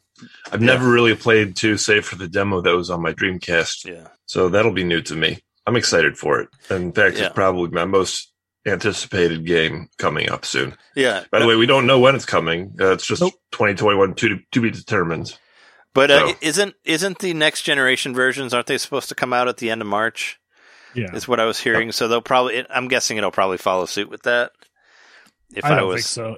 It's going to be afterwards. That's just how it is with the Switch. It seems. oh, you don't think it's even going to be at the end of March? because it's already like way way after the PlayStation 4 version was that you know was launched. I don't. I think it'll be after the next gen versions. Oh wow, That's why they didn't announce a date for it. yeah. But I would love to be pleasantly surprised. Uh, I thought the whole like lead up to this, and John, you pointed it out first. Yeah, there was some really funny Twitter really stuff happening with that. corny. It was pretty corny, but yeah. Yeah, Tony Hawk, uh, our our good friend Tony Hawk, who just loves who just loves to text me. I'm surprised you didn't text me about this. It's so dumb. He texts me about so much stupid stuff. Where he sent me like a video of him doing a 900 and all that. It's like, uh, yeah, he like he tweeted, he's like, "Hey, uh, I heard Crash is coming to other systems. Can you help me out, Crash?" And then Nintendo's like, "Yeah, Crash, can you help him out?" And the comments were hilarious. And one of my favorite ones is Nintendo like retweet retweeted Tony Tony Hawk saying like, you know, can you help us out, Crash? Mm-hmm. And and about three or four comments down there, one guy is like, Xenoblade Chronicles Two is the worst game I've ever played, and it's like, it's like what what what are you doing, man? Why are you here? It's just funny to hear that one that's just like out of nowhere, and no one even mentioned it whatsoever. He just wanted to Mother three. he just wanted to say that he hated Xenoblade Chronicles 2. and I'm like, okay. You just wanted Crash to tell Nintendo. yeah, it's He just got on Crash's soapbox. it's just a really funny it's just a really funny place to see that. And then of course the farther you go down into the comments you basically see everybody either yelling about Skyward Sword being so expensive or yelling at Nintendo for not doing anything for the Zelda 35th anniversary. So mm-hmm. that's what that's where you find in, in those in those oh areas. Oh but but yeah, the Tony Hawk 1 and 2. There you go. What has Nintendo done to their fans? yeah.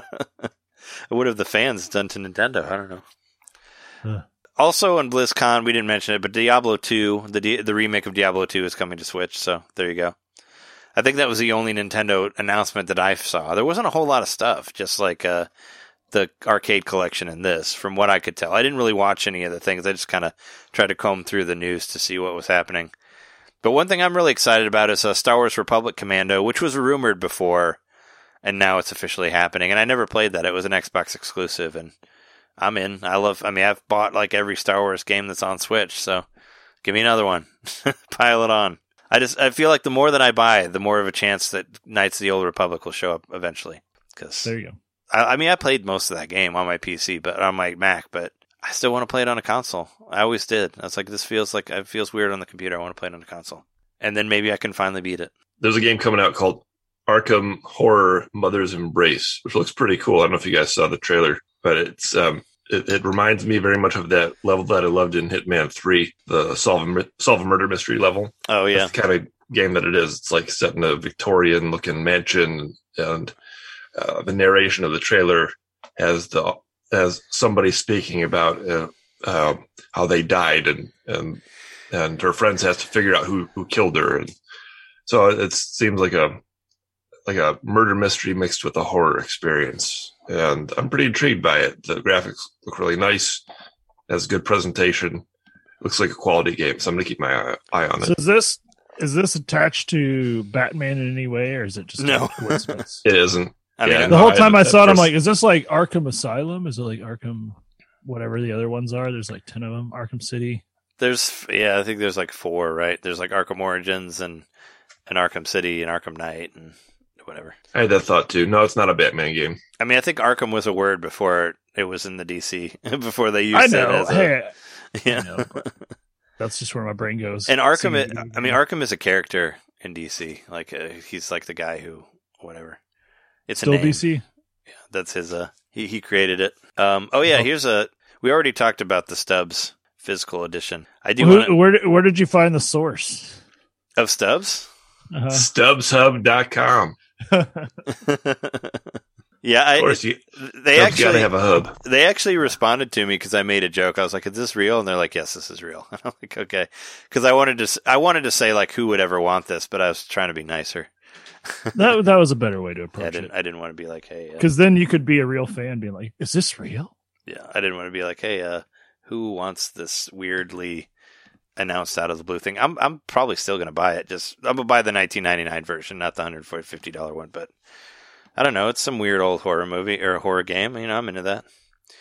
I, I am really intrigued. I'm really interested to play this. Uh, Turok 2: Seeds of Evil is getting a online multiplayer update, a free online multiplayer update. All right, that'll be fun.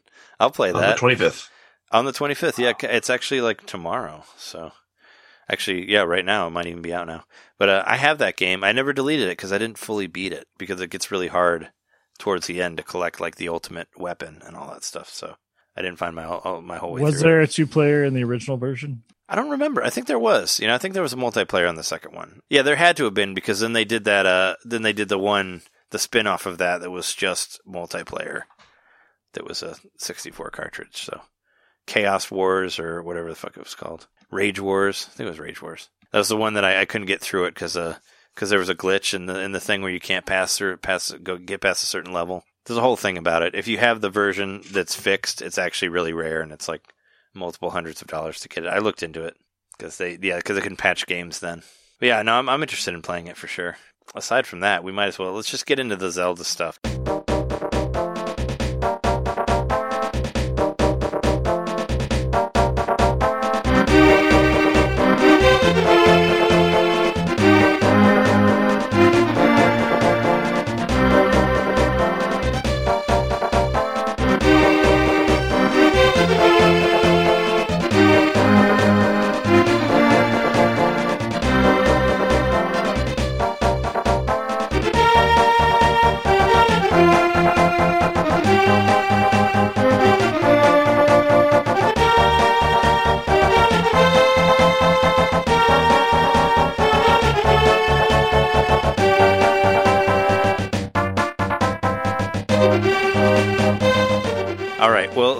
Nintendo did not do any sort of celebration for Zelda, not even a mention on Twitter, like so cold, guys. I know. They were super, super, super cold about it.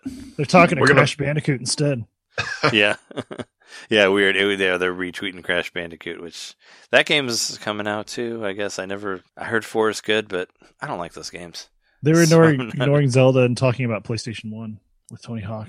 Yeah, but yeah, they did. They didn't mention anything of Zelda, and of course, since like everybody else in the world was doing something, I was like, well, we got to do. We got to do somewhat of a Zelda thing on here. So I thought we'd do. We'll do what Nintendo don't. Yeah, we'll do. We'll do our own little Zelda thing. I thought it'd be fun to just do some, just talk about some of our Zelda stuff. First off, I was like, uh, why don't we talk about our first Zelda experience? My first experience. I mean, I played. I I, mean, I think I played Zelda one on NES. I saw people play it. I never really got into it until later. Like it was my NES time. I played a whole lot of bad, bad, uh, you know, bad licensed games and stuff like that. I didn't really, I didn't really understand the greatness of Nintendo games until I got to Super Nintendo. So, so Zelda was just kind of something that I saw other people playing all the time, and it was kind of annoying because I everybody was always playing it. So I didn't really care about the first or second one. And I still to this day have never beat one or two. But three, Link to the Past, my friend Brandon lent it to me in high school, and I loved it. I was like, "Wow, this game is this game is really cool." And I think I played it after coming off of uh, Final Fantasy three, so it was it was kind of a weird. I wasn't really sure what to think of it because it obviously wasn't an RPG. Maybe I thought maybe I would call it one at the time, but Zelda's not an RPG in, in any way, shape, or form. But uh, that was the one that really hooked me on it, and he gave me a strategy guide with it as well. So I kind of knew, you know, I was able to look at where stuff was. I didn't, I didn't look at everything. You know, I tried to figure out as most as much as I could myself. But but I found all the like heart pieces and stuff like that. And I remember there's a really cool like drawing of like Link and the bomb. Remember when you get the big bomb and he's like, you could take mm-hmm. it all around.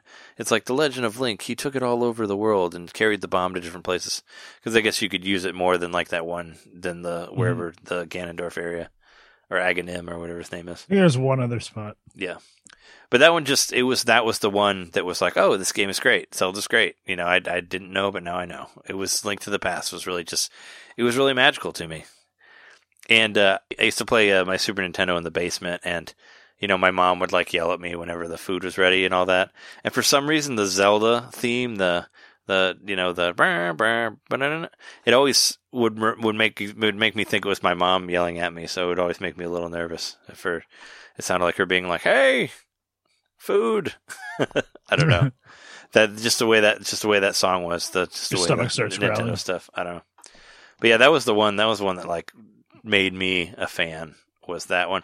And I think it's art. you know a lot of people say oh, Ocarina of Time. Well, you know before Breath of the Wild, and a lot a lot of people would argue like between Ocarina of Time and A Link to the Past as being the best Zelda game. And I think that I think A Link to the Past really you could totally defend that as being the best one out of all of them because it is very good and it's held up really really well over the years. So that's what I feel about that. I was gonna say you could defend A Link to the Past certainly as being the first, the, the best, you know, Zelda. Uh, Not without getting too much into my story. My first one was that I really played was Ocarina of Time, and when I went back and played Link to the Past on the Game Boy Advance for the first time, I was surprised how much it felt like a 2D version of Ocarina.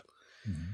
Yeah, If that makes sense. I saw the lineage, mm-hmm. and I thought, okay, yeah, they really did nail a lot of the, we have like the, the key points yeah. of Zelda, yeah, in, in that mm-hmm. in that game already. Well, there's there's the three, you know, there's the three dungeons and the change, and then there's like the six more dungeons or whatever after that. And I feel like that was the game that started that, that started that formula, which kind of got a little played out by the time we got to Breath of the Wild. But, Mhm. but you know, where it's like three things, big change, the rest of the stuff that kind of happened in every game. There was always that dark world moment, you know, of any Mm. Zelda after that. So it did kind of get a little tedious, but that first time was just done so well, and just like how you needed a specific item to like because you're you're not even Link in the Dark World, you're this other creature, and like this, there's just so much really cool stuff in that game, and I still think it's really good. And it's on Switch for free if you have Nintendo Switch Online. Well, my first experience with Zelda, and I, did, I, did- I didn't think this counted, but definitely saw the cartoon first before I ever played a Zelda game. Uh, because I watched this Super Super Mario Super Show every day, and uh, on Fridays it was Zelda, and it would hype it up all week that you got to watch it on Friday. But the Did you first think that whole game, game was about trying to get a kiss from the princess and saying, "Excuse me"? like, were you surprised by the difference? I, you know what? By the time I played Zelda, which I, I guess I could get into a little bit later, but um, I did, I did eventually get Zelda. But so the first game that I was exposed to was Zelda Two. So that Oh, yeah. from that moment, I thought that's what all. That's what I thought the Zelda games are going to be like. Yeah, So just kind of a very bad one to get introduced to. There, there's worse. There's worse for sure if you include CDI, but no, it was the it was Zelda 2 and to make it even worse, the cartridge was maybe the cartridge was messed up or you know, looking back on it maybe just the battery needed to be replaced or whatever, but this game was like cursed because we would start playing it and then we would kind of like make a little bit of progress and then we'd turn it on and it wouldn't turn on like Nintendo games did. You go through the whole rigmarole of getting the game to function. yeah, And our Nintendo was brand new at this point. Like it shouldn't have been a problem with our hardware. It was just the way the the game was. But uh the the files would just erase and they'd just be gone. And I remember my dad, for whatever reason, decided he was going to play all the way through it, knowing this already that we'd had trouble with it. And he got almost all the way to the end. And by the way, once he started playing it, we weren't allowed to play that game anymore because might accidentally erase his file. sure. So, uh, so he got almost all the way to the end. He got to like the last ca- last dungeon or whatever, and then lo and behold, turns it on one day. Files It's erased. Yeah, Uh, I'm pretty sure he swore swore off video games because of that. Like I didn't see him play a lot of stuff besides like Tetris after that. well, it, And I got and I got them the the classics, the two classics, and I think he and my mom will play those once in a while, like when they're just hanging out and they'll play that you know, Nintendo, they'll like play Joust or they'll play um, Zelda 2, I think, but I don't think he's really like put any sort of thought. I even tried to show him like save states and stuff, be like, you should play Zelda 2 again. This time you don't have to worry about it getting erased. and But let- yeah, I just remember being like, even though it didn't happen to me, I, I remember feeling so bad for him. And Zelda traumatizing me in a way because of that. But I did eventually buy Zelda, uh, the first Zelda, and uh, at the top of the show, I said, if you love something, write your, your name on it real big. there it is. Yeah, I didn't want anything to happen to this cartridge. I bought it myself for uh, ten dollars with my my birthday money, and I pretty sure it was my tenth birthday, so ten ten. And I remember my dad had gone to the local pawn shop, and he was like, you know, I'll grab you a game. Just give me your ten dollars when I get home. Uh, what game do you want? And he started listing the games, and one of them was Zelda. I was like, we already have Zelda. He's like, no, this is the first Zelda. I was like, that's what I want. Hmm. So that so I bought it myself. So that was kind of cool. I think it might have been the first game I bought with my own money. And uh the name I actually wrote the name on it later on. This is when I was in college that I wrote my name on it because I was scared something was going to happen to it in the dorm. Oh yeah, yeah. Game- Because games had a way of disappearing. oh yeah, I lost. I mean, I lost my Mario Kart. Disappeared.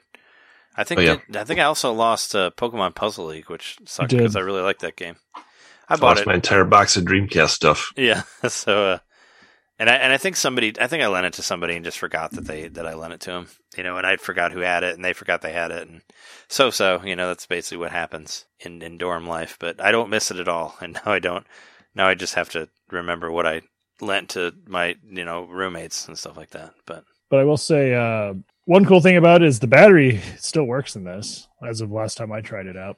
I guess I should try it again and make sure. But this is the cartridge I've had since then. So that's pretty cool that I've still got, you know, one of my favorite games on cartridge. And and so even though Zelda 2 was the one I was exposed to first, I think I would say Zelda 1 was what revealed to me, oh, this game can actually be fun. Two is just a bad one. And that's kind of how I looked at it at the time. Well, I first experienced Nintendo in general at my my neighbor's house when I was probably about four, four maybe five, and I can't remember which is the first Zelda. I have a more vivid memory of Zelda Two, like specific, uh, which was the image specifically was the game over screen of Ganon, which I thought Oh, was yeah. pretty scary at the time. yeah. Yep. Oh yeah. Their game laughing at you with a like blood red background. I mean that that leaves an impression on a, on a four or five year old. Uh, it, it also might have been the first one. I don't know. I can't say for sure. But Zelda two because that screen definitely left the the deeper impression. Isn't that the same laugh from Punch Out? It is. Yep. Soda Popinski. I was thinking about the same thing because in Blackthorne, the the way that the orcs laugh at you, I think it's the same laugh that that the guy, uh, what's his face, uh, Doomsday does in the Superman game as well. Because they made that one also, the Death and Return of Superman. I think they all have the same laugh. So there you go. There's some dumb Blizzard trivia. But after that, um, playing at my neighbor's house, we got our Nintendo maybe like a year or two later, and my my other neighbor I had moved by then. My other neighbor, who was my best friend growing up, I experienced Zelda mostly through through him and his brother playing. Um, I remember seeing, seeing the first one, playing that on on his little TV that he had, and then they they really went gung ho for for Link to the Past, and I, I just started to feel like it was around then that I started to realize I didn't like RPGs just because they all felt like you were playing from a menu, like instead of actually doing your moves. I, di- I didn't understand that. Mhm. And I just associated Zelda with that by that time. Like, even though it was obviously different, I don't know, just because you had a sword and you were running around a map and it was telling a story, I was like, oh, I probably won't like that game after all. So I never really played it. I just kind of watched them play it. And it wasn't until Ocarina of Time for me that I really came around. Uh, and I've told that story before, Mhm. so I don't need to go back there again. But, and I finally bought Zelda 1 in high school. I, I was at a FuncoLand. I want to say this was like maybe 1998 or 99. And I got it for 12 bucks. So I was pretty happy to finally get a physical copy of the original Zelda and sort of start over and make amends for my, my bad impression of the first Zelda games. Yeah, yeah. Cool. All right. Well, and then after that, we'll talk about our favorite Zelda game, which uh, I was wondering if anybody would actually say Breath of the Wild, which is not my favorite. I think it's great, It's not. but it's too My favorite either. it's too non-Zelda. It's too non-Zelda of a Zelda game for me. I like uh I like that formula, but not too formula. My favorite Zelda game is still Majora's Mask just because it's such an incredibly dark, weird game and I love it. And it reminds me and I love like the darkness of it and I love like the it just has all these different vibes to it. It feel it's like a scary game. It's it's like Little Nightmares way back when, you know. It is creepy. Like there's a lot of really scary parts to it. Like we're gonna do oh, All right. we're gonna do a Patreon spin off of this. Patreon only. You know, support please patreon.com slash Nintendo Main podcast. Uh, we're gonna do an episode where we get into depth of like characters and stuff. And there's there's a character where you know there's the kid, the character who has the mummy dad that like lives in the house in Majora's Mask, and that always freaked me out. Like especially when you like see his face because they show it like really quickly, and it's just everything is so weird. And that game is just like I just love how you're just making everybody be okay with dying. You're totally like doing this Doctor Mhm. Kevorkian thing through the whole game, and that's your and that's what your that's what your point is. It's just to make everyone feel like they accomp- that they've done. You help them finish whatever their last accomplishment accomplishment is going to buck- be before your bu- their bucket lists. Basically, yeah. Mm-hmm. But like you help, like one of my favorite side quests is where you have to you help the couple get married, which is like the longest one out of all of them because it takes place through all the all the days. But but you basically have to, you know, you're giving everybody peace. Like you know, like the part where you take the the mail hat from the mailman so he can Mhm. go run and hide somewhere or go see his family or whatever because he's so dedicated to the job. You have to relieve him of the job, and it's just like it was so unique and like all this this the story is and I really liked I thought the I thought the uh, levels were really cool and I just I felt like there were some items that weren't fully utilized as well as they were in Majora's Mask like the like the arrows of uh Mhm. I didn't think would were done as well in uh Ocarina of Time versus Majora's Mask I feel like they did some more creative stuff with it and it just blew me away how they took the same they basically took all the same graphics of Ocarina of Time and just like mixed it all around to make it feel like this completely new thing with everybody in a different role. And I thought that was really cool. It was like this bizarro uh, Mhm. Twilight Zone thing, and I just loved it. I was like, this I think is- that, that added to Yeah. the creepiness of it. That Yeah. it's just like slightly familiar. For yeah, sure. Yeah, where characters that were bosses were now your friends, and like it's yeah, it's just they just flipped everything on its head, and it's not, and they did create their own characters too. It wasn't all just remixed stuff from Ocarina of Time, but it was just really cool, and they just created this really weird world, and like the fr- the- just the strangeness of like the giants and like the masks and and how this like side character of Ocarina of Time became like the main villain and and just like all just the way they put it together is just so bizarre but like so great at the same time and i just love it and it's Yeah, Turned just, so- around so quickly too. It was only like a, Mhm. a year and four months or something like that. The development time. I, I I thought it was like four years because didn't well when did oh, no, no ocarina would have come out in like 98 or 99 right Ninety eight. It was ninety eight. okay so it'd This be like two years yeah because it was 2000 they tried they tried to turn it around as quick as they could that's why they reused a lot of the assets but i thought like they did a really good job with it too Like, they it did. just- uh, one thing I really liked is how much more colorful it is. Like the palette is just a lot. Oh, yeah. pleas- The pleasing deep to the eye. purples and Well, blacks yeah. and greens. Yep. well also yeah, I think a lot of that had to do with the using the expansion pack. Yeah, yeah, the expansion pack definitely helped out with that. But and also the fucking theme song of Zelda's in there finally. You know, it wasn't in Ocarina of Time, but it is in Majora's Mhm. Mask in the overworld, so I really Overworld appreciated theme. that. Yeah, and it's creepy. It's it's weird, and and the link changing into the different characters, I love that, and I love how everybody will react to you in a different way depending on what you're doing.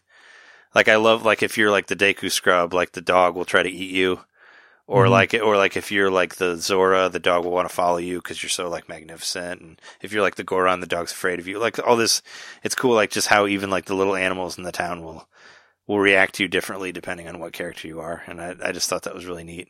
Like just the the, the amount of detail they did in there. They also like you were saying maybe. Well, they still have a lot of the items in the game, but um, the masks themselves are items that like have their own utility, and there's a ton of them. So it's really cool, like all the interesting things you can do with the different. I guess headgear you'd really call it because some of them are not truly masks, but uh, Sure, yeah, some of them are hats and then hats such. are like yeah, the bunny ears I guess are like, Yeah. kind of like hats, but but they how cool yeah. that the bunny ears actually have like a utility to them.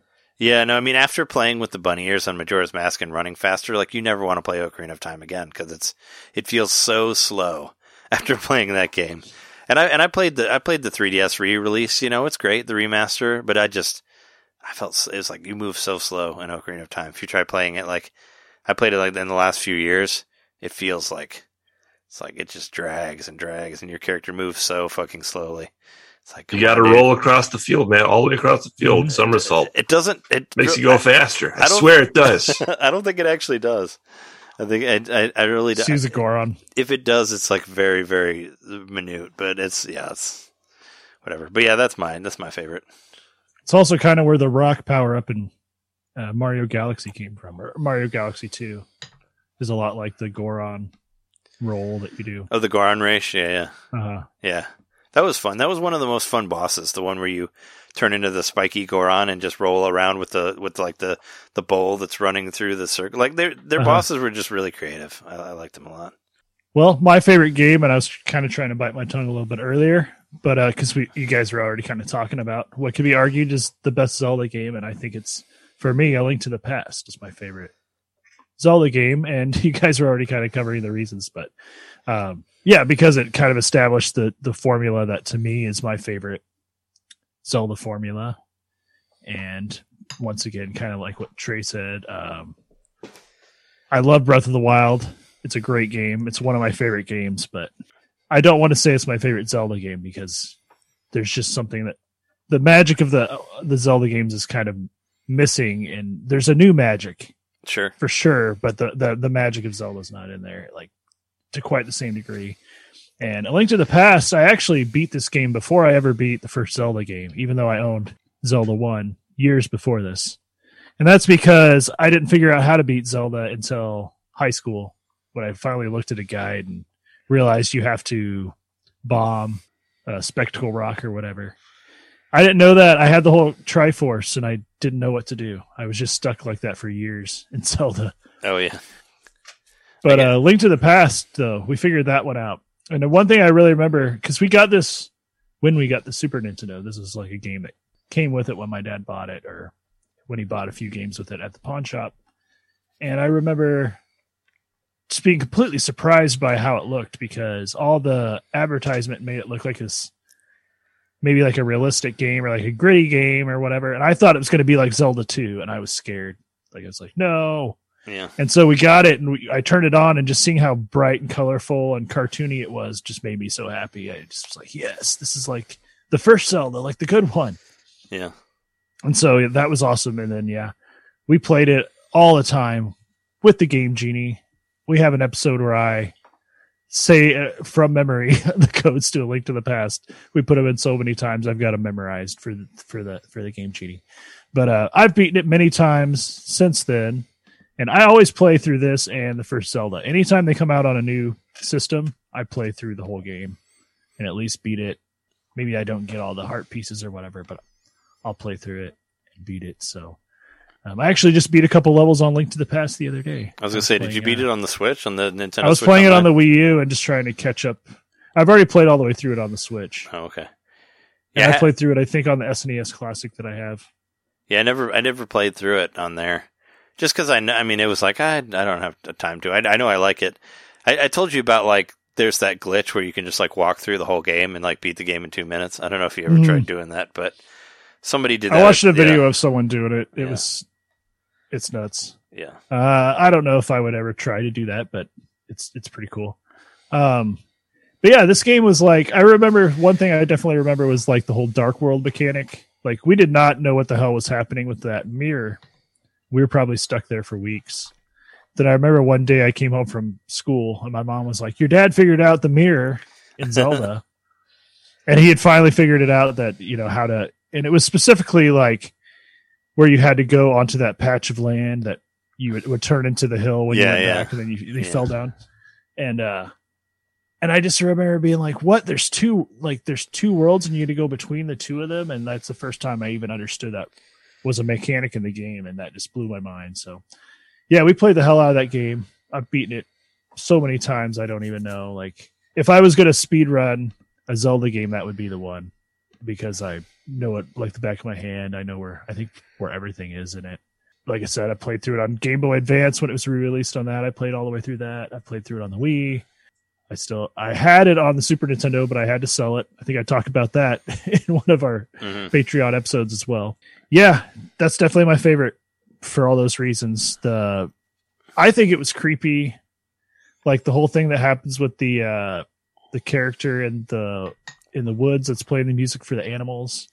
Oh Like, yeah, that, part always made me really really sad. that's one of my favorite uh, things too. Yeah, the the grotesqueness of everybody, like how that how the dark world changes them, was really kind of disturbing to me as a kid. I remember, even though you know you look at it now and it's really simple like chibi graphics, but um, just kind of that whole like how how weird the dark world was is just like unsettlingly strange and just like slightly different. You know, kind of like in the same way Majora's Mask was, where like it's familiar but something about it's off. So. I, I think another thing that's that's really really good about Link to the Past, especially compared to some of the newer like 3D stuff, is that it's so like to the point at the beginning. Like you don't have to like fucking wrestle bulls for like an hour or like go catch Yeah. a cat or something before you do anything. It's it's like the music is like on point and it's raining and like it's and there's just all it's just is there. Like it has you know all the mood and the atmosphere that you need. And it's oh, like the you mood's gotta, so great. and you got to go you, here. you hear go- like the yeah. muffled sound of rain at the very beginning, like Yeah. you said, and then you go outside and it gets louder. And your uncle's there, and he's like, basically, you see him die. I think Yeah, I think so. He dies or he And- passes out. I think he just passes out. But he just disappears. yeah, But uh, yeah, maybe he passes out. But uh, it's just it's so fun and like it looked so good. It used all the the little tricks the Super Nintendo had really well to to make itself better and just had a, like, a lot of really genuinely clever things in it, like having to have a book to translate the runes, you know, to get into that one level, or like um, the mirror, of course, the the dark world, light world mechanic.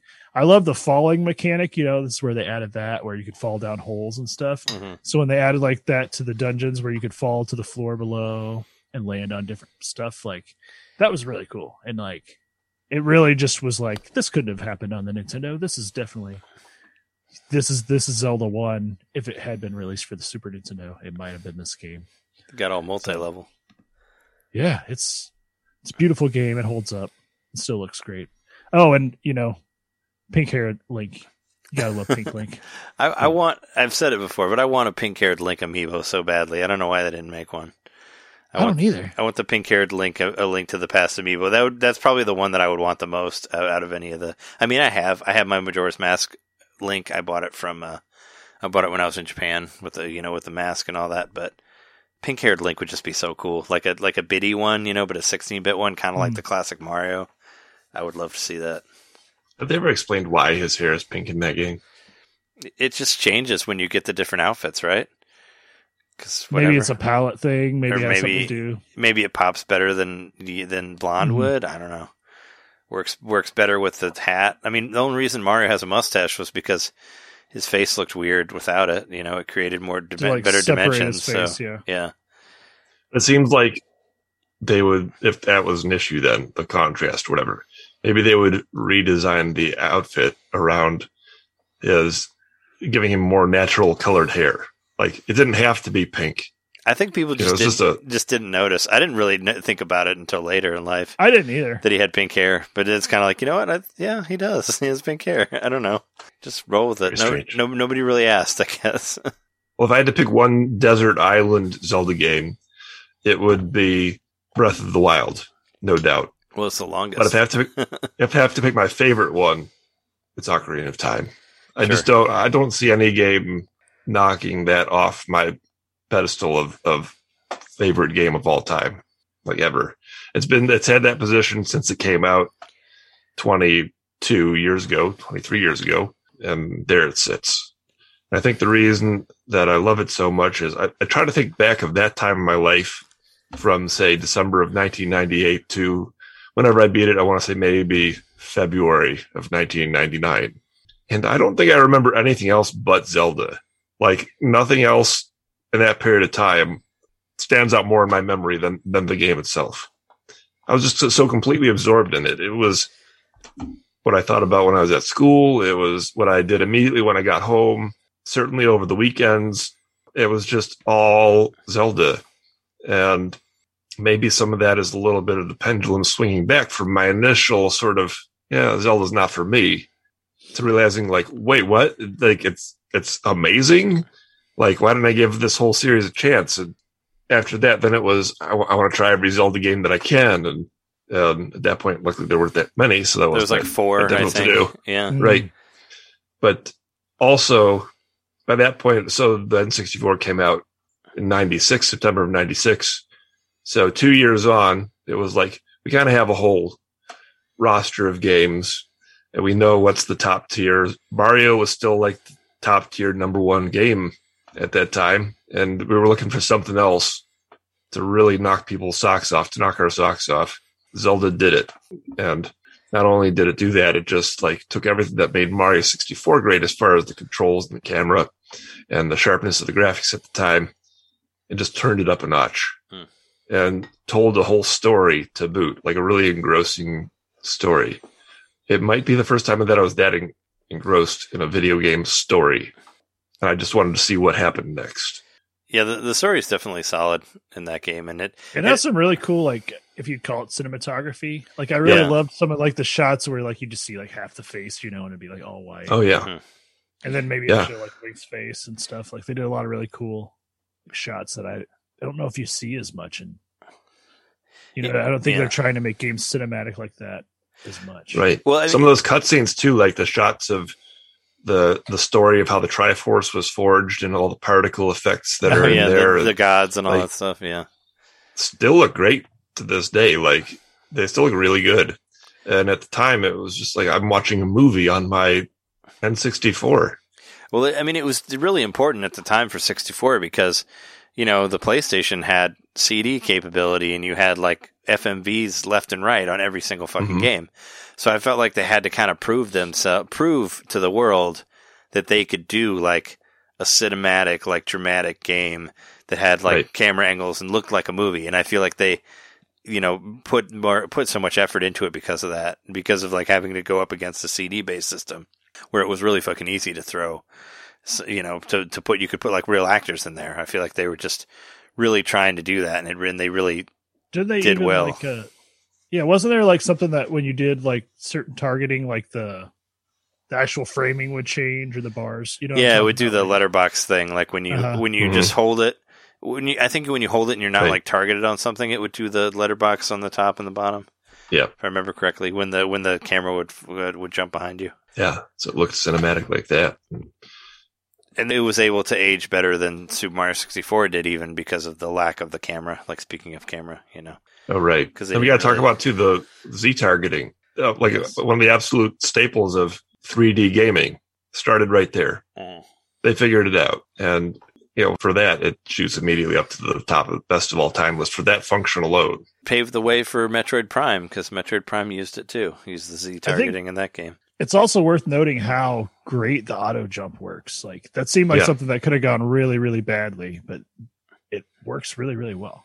It's a great decision. Yeah, I remember hearing that. Oh, you, there's no jump button in the game. And Well, there wasn't a about, jump you know, how button that- in the other ones, so right. except for like the Game Right. Boy one had the feather. But You could backflip. That's kind of jumping. yeah, Yeah, Ocarina of Time, hands down, and I, I don't see any any other game coming close. sure. All right, cool. Well, uh, let's move on. Hopefully, that's the one that we spend the most time on because I don't I don't want to go too long on this, but. Just, just for the fun of it, since we since we said like our favorite one, let's talk about our least favorite one too. And I'm not, I'm completely excluding the CDI ones. Those one are not allowed because everybody's going to say those anyway. Well, I mean, I haven't played them, And I've never played it. I've never played them, so I don't know. Even Me though. I, I guess there was, I heard there somebody was going to develop like an HD version of, uh, was it Wizard of Gamelon or whatever it's called, Yeah. like under the radar. Like somebody's going to try to do like a remaster of that, but I, I never, I've never even seen those games like like physically. I mean, maybe we saw them at MGC, but I don't think so. I think I would remember if I saw it. But no, I was thinking for me, like aside from aside from one and two, like one and two, I don't never really played that much, so it's just kind of like. But for me, probably my least favorite, I think, is probably like uh, Link's Awakening, just because I didn't really like the way the overworld was was designed, just because of the limitations and stuff. It just kind of made it. It didn't have that magic for me that A Link to the mm-hmm. Past did, and yeah, it's incredibly impressive for the time with the limitations and that and it kind of like made the remake hard for me to play as well just because of like just how weird it is to try to get from instead of just going from like square to square to square you got to go like around and do all this other stuff and it's very like janky no yeah my, my least favorite i think is link is link's awakening and, and i don't i don't like necessarily dislike it i just don't think it's it plays as well as the other games and it, even even like the remake of it i thought was still kind of it wasn't just didn't feel smooth to me i felt like there was too many you know, you had to look at to had a guide too much. Like I kept getting stuck too many times, and I, I don't know. I like the game to be smoother, where I can just kind of get through it without looking as much stuff, and it doesn't seem as intuitive in that way. I guess that's what I. That's what I don't. I don't dislike it. I just it's not. It's not my favorite. It's it's definitely like lower on the totem pole for me in the Zeldas, even compared to thing- the 3ds. I'd say uh, one thing about Link or Link's Awakening that I could agree with you about is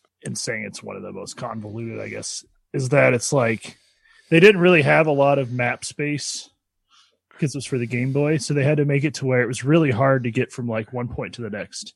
Yeah, And even with like the quality of life improvements they added in the newest version of it, it was just like even just getting from one room to another in a dungeon just felt like a lot of ch- a chore a lot of the time because they had to maximize the space and have all these little switches and all those things you'd have to do, and then you have to get on a cart in another room to be able to go into this other room. And I just remember getting a little like worn out by that.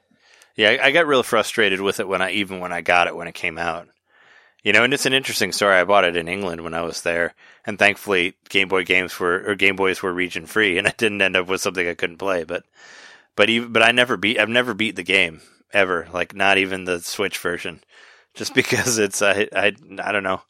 It just was kind of a chore to play it, you know, as much as I like it, and I love the art style of the remake and all that. It's just like yeah, it's, it's just really troublesome. Like just getting around the world map, and the world map's supposed to be fun, right? The overworld's supposed to be a fun Mhm. thing to walk through, but it's just annoying that it isn't.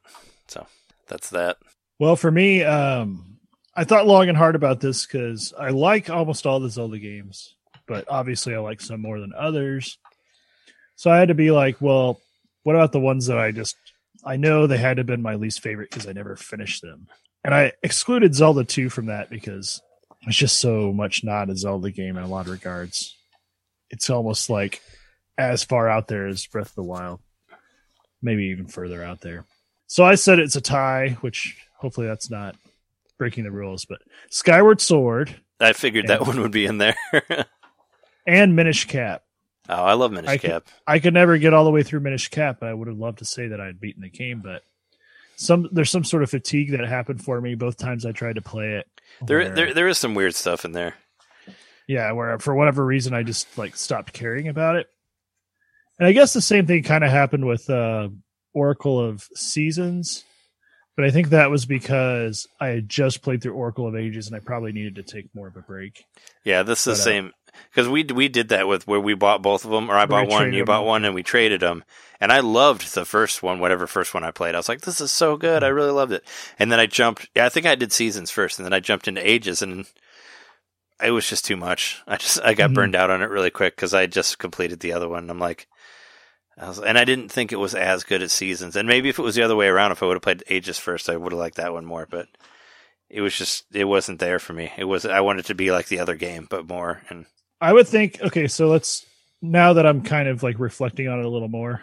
I think even including Zelda 2, let's bring that back. I could confidently say Skyward Sword is my least favorite Zelda game. Yeah, I- I, figured that would be the one just Mhm. because of how how much uh, tr- how much uh, trouble you had and frustration you had. and I know it has good boss. dungeons, Yeah, so maybe maybe I'm not remembering it as in as good of a light as I could, but it, it just got in my memory. It's just completely obscured by those controls. I think it's definitely my least favorite 3D game. Is, is Skyward Sword, hands down. Out of all of them, it's definitely my least favorite of, of the fully 3D ones. If I had to do if I had to do a 2D one and a 3D one, Skyward Sword would definitely be at the bottom. Well, I had a hard time thinking of one. So I'm going to take a cop out answer. I'm going to say Link's crossbow training, my least favorite Zelda game. There's no dungeons. The story sucks. Yeah. Uh, yeah, I don't even really remember it. I don't know if I played more than five hours of that game. Of Link's crossbow training. I love that game Yeah. so much that I own two copies of it. I mean, that that's about all there is. And I remember you gave me, like, I didn't have the crossbow. John bought the crossbow, but you gave me the game of crossbow training, and I loved it. Yes. I was like, this game is awesome. I was just, I played the crap out of it until I beat everything that was on there. Because I just wanted a game that played like that on Wii, like with the pointing. With, it's basically a third person shooter with pointer control. And I love those games. So I just had a blast with it. And I played everything you could do. I went and got all the goals and everything. And I didn't have the fucking stupid crossbow thing because I hated the way it looked. But I just played the whole thing just with with Wiimote and nunchuck, and I was like, "This is great. I love this game. This is awesome." You know. And I had a blast Yep. with it. I played it for like ten hours probably. So I, I got I got a lot of fun out of it. Yeah, that crossbow thing was pretty stupid, huh? Yeah. I mean, the actual plastic thing I thought was dumb. It didn't make sense for me. I've got it somewhere. I own one. Um, we tried using it with other games, and it's just dumb. No matter how you spin it.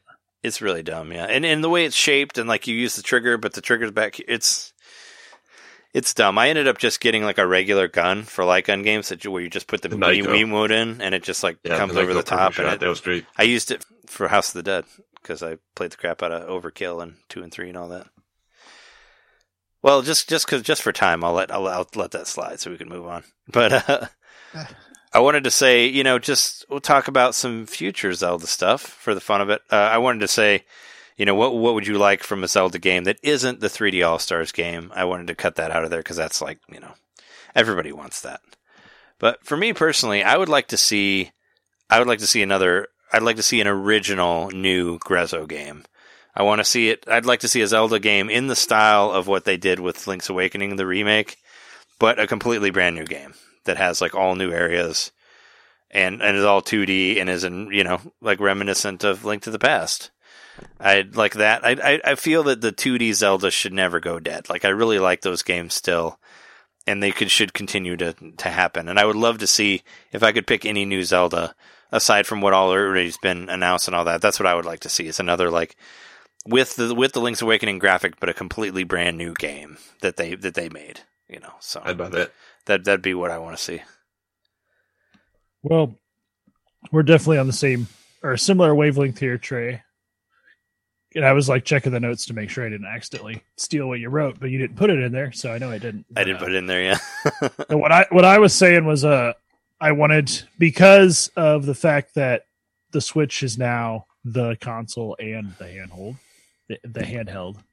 You don't have those the disparity between you know like when you know there was already 3D Zelda games out, and then we got Minish Cap. You know we got a sprite based original Zelda game, and then later on we got uh like Phantom Hourglass, which was sprite, which was still poly polygonal but it was like generations back in in appearance and was cool for that reason even at the time it just was like this is great this feels like you know some sort of hybrid between the the, the graphics of ocarina and wind waker um, so i want an original zelda game with sprite graphics i don't want Oh, that'd be cool the too. I don't want the Grezzo thing. I want the like full like sprites. Think like uh Cadence of Hyrule kind of thing. Yeah, or or like or like Four Swords, like Four Swords Uh-huh. Adventure, like how it was in the same graphics of Link's Link to the Past. Some really like bright, you know, super detailed, awesome cartoony graphics. Oh yeah, and Sprite, sprites. and and, and Triforce Heroes, like the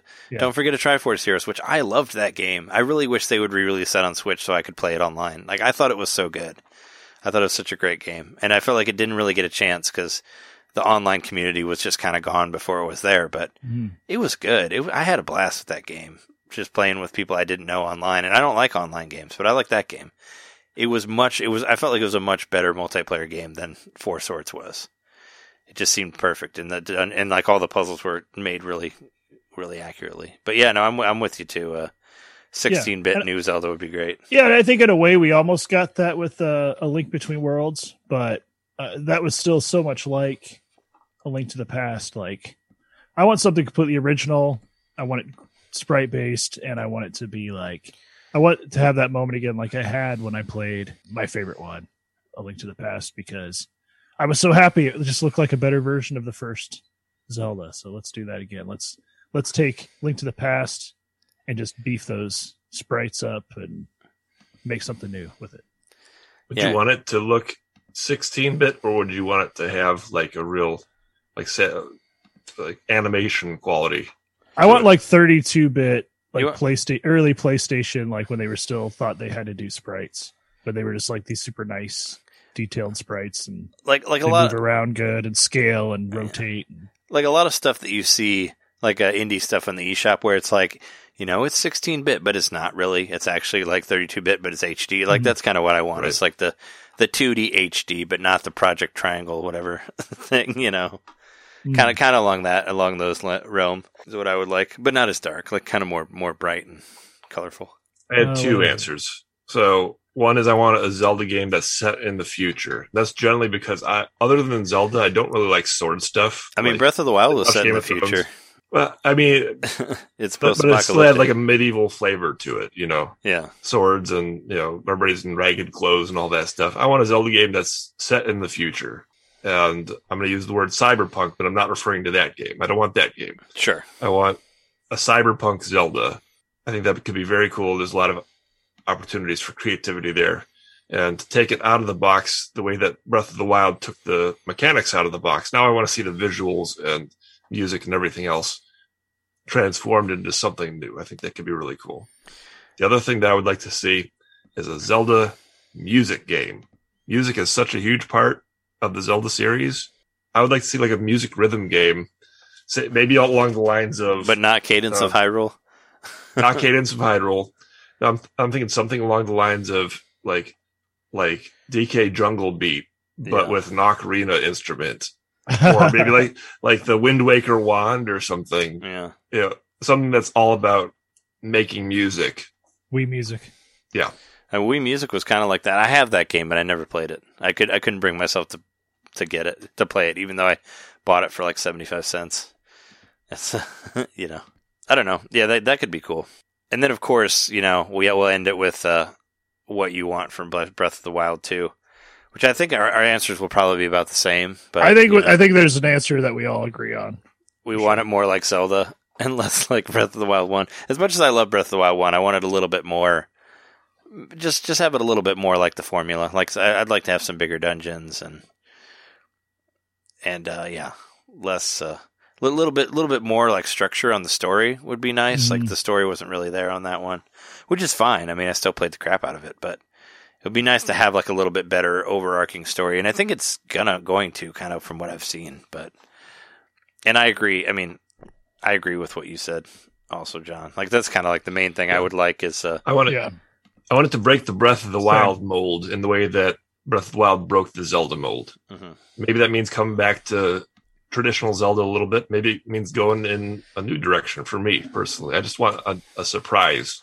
I don't. I don't want them to just add new missions to Breath of the Wild and slap a number two on it.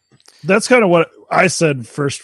First and foremost, the first thing I said was I want a new title. I don't want it called Breath of the Wild 2. yeah, I want it to be its own Zelda, independent Zelda game. And just because they're reusing the assets, I mean, they did that with Majora's Mask and they didn't call it Ocarina of Time too. you know? Like, yeah.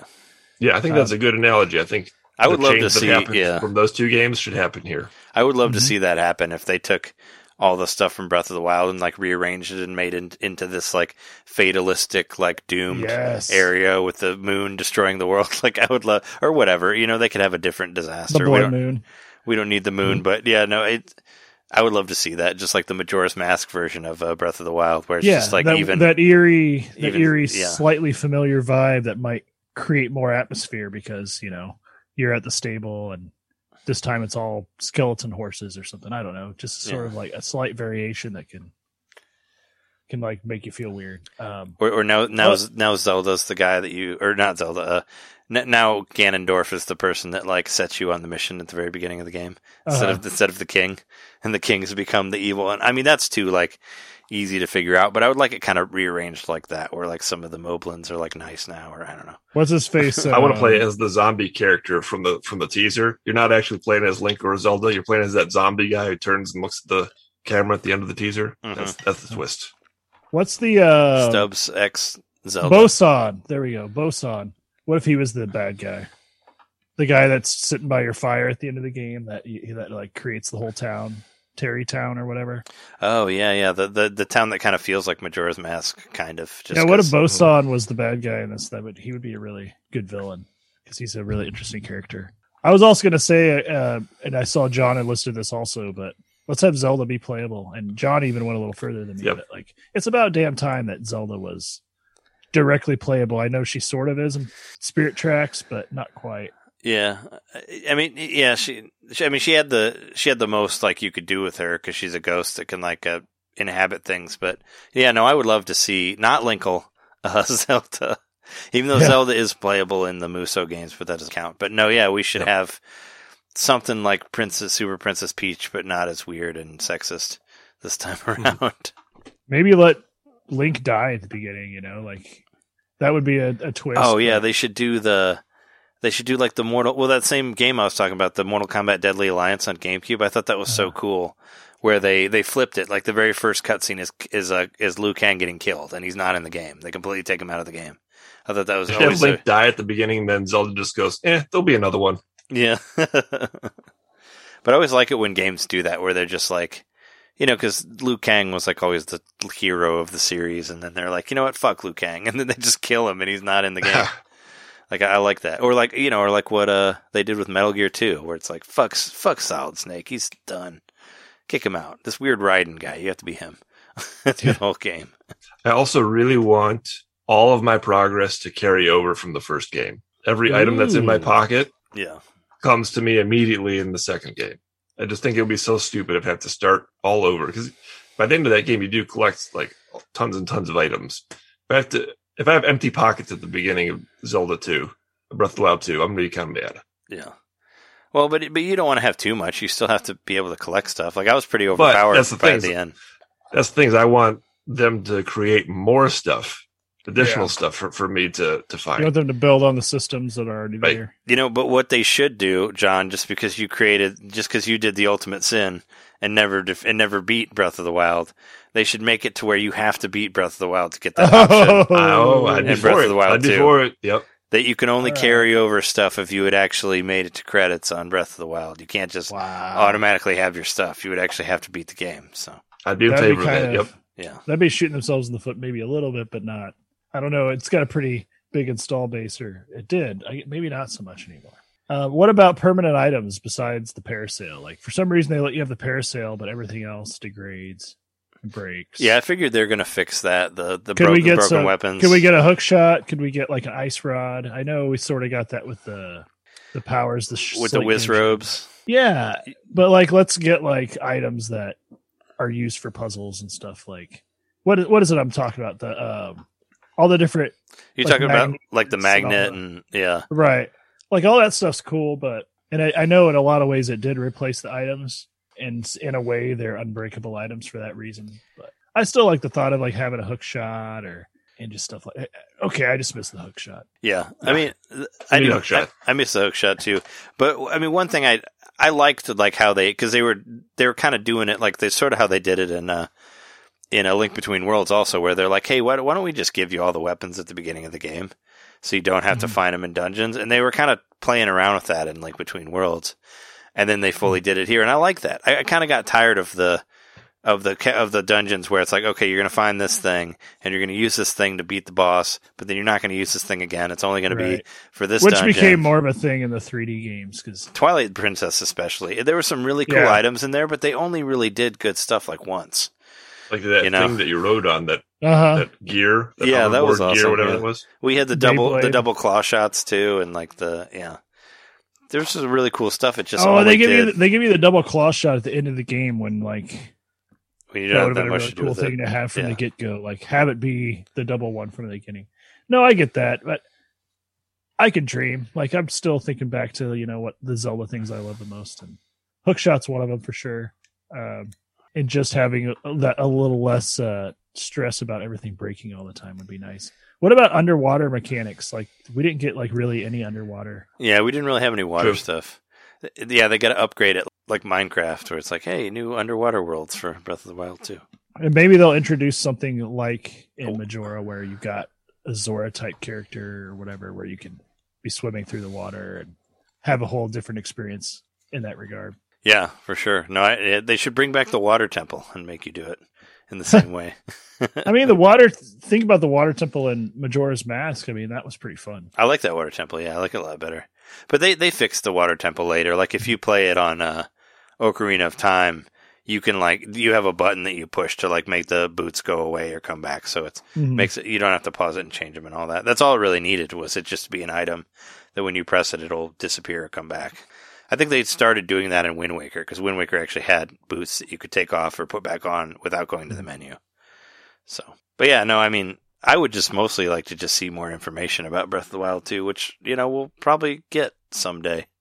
As they said in the direct that we will someday hear about it again. So After March this thirty year. they would never, they would never lie to us, right? So yeah, Yeah. After after the Mario celebration ends on March 31st, I think we'll get the Zelda announcement within a couple weeks. Yeah, and but until then, they will not even speak of Link's name whatsoever. They will just pretend that it, the him or Zelda never existed, unless Don't it's forget talking about Skyward Sword. Hmm. yeah, yeah, They could have seriously just put out something just like, hey, today's the anniversary. Stay tuned for more information coming soon. yeah. Maybe they were scared. Of saying That would anything. bring that would bring the trolls like right to the forefront. I mean, the trolls are at the forefront regardless. I mean, no matter what they say, there's going to be people on there, you know, bitching about games that have nothing to do with that. So I don't know, but yeah, I think I think that's good for the Zelda and for this episode. And yeah, and, and if you want to hear us talk more about Zelda stuff, we're uh, we're going to continue our conversation into the Patreon world. So drop us a dollar, and you can hear our our episode that's going to spin out of this, where we talk about our favorite uh, interesting characters from those games. So it'll be fun because like Majora's Mask and Link's Awakening, they all have some very very interesting characters that we'll, we'll get into. So check that out on there. And uh, if you want to find us elsewhere, you can find us at NintendoMainPodcast.com. We're on all of the podcast apps. You can find us through there. Spotify, uh, YouTube.com slash Nintendo Main Podcast, Twitch.tv slash Nintendo Main Podcast. Tune in this Saturday at 2 a.m., 2 a.m. Central Standard Time and watch me play rock and roll racing and listen to music from other racing games. It'll be fun. I made sure to include. It's going to be a pretty interesting thing. Like I, I, I put like the, I put like the Goron race in there and like the forklift race and like a bunch of different stuff like that. So I wanted to make it big, you know. Cool. So it'll I'll have a bunch of different stuff on there and just play rock and roll racing without without the music, which actually that was my least favorite thing about rock and roll racing was the music. So it'll be better to have better racing music to race to. So yeah, check out all that stuff, and uh, you can follow us on Twitter at at Nintendo underscore domain or at JMaxStack. And uh, I, Jess and I, we have another show called How Is It Now? Uh, we just put up our episode with Diana Goodman about uh, the Lion in Winter, which is really fucking cool. So check that out. It's up now. And uh, yeah, patreon.com slash Nintendo Main Podcast. Give us some money for extra episodes on there as well. And uh, we've been your hosts. I'm Trey Johnson. I'm Jerry Mikowski. John Knitter. And uh, thanks everybody for listening. We'll see you next week. See ya.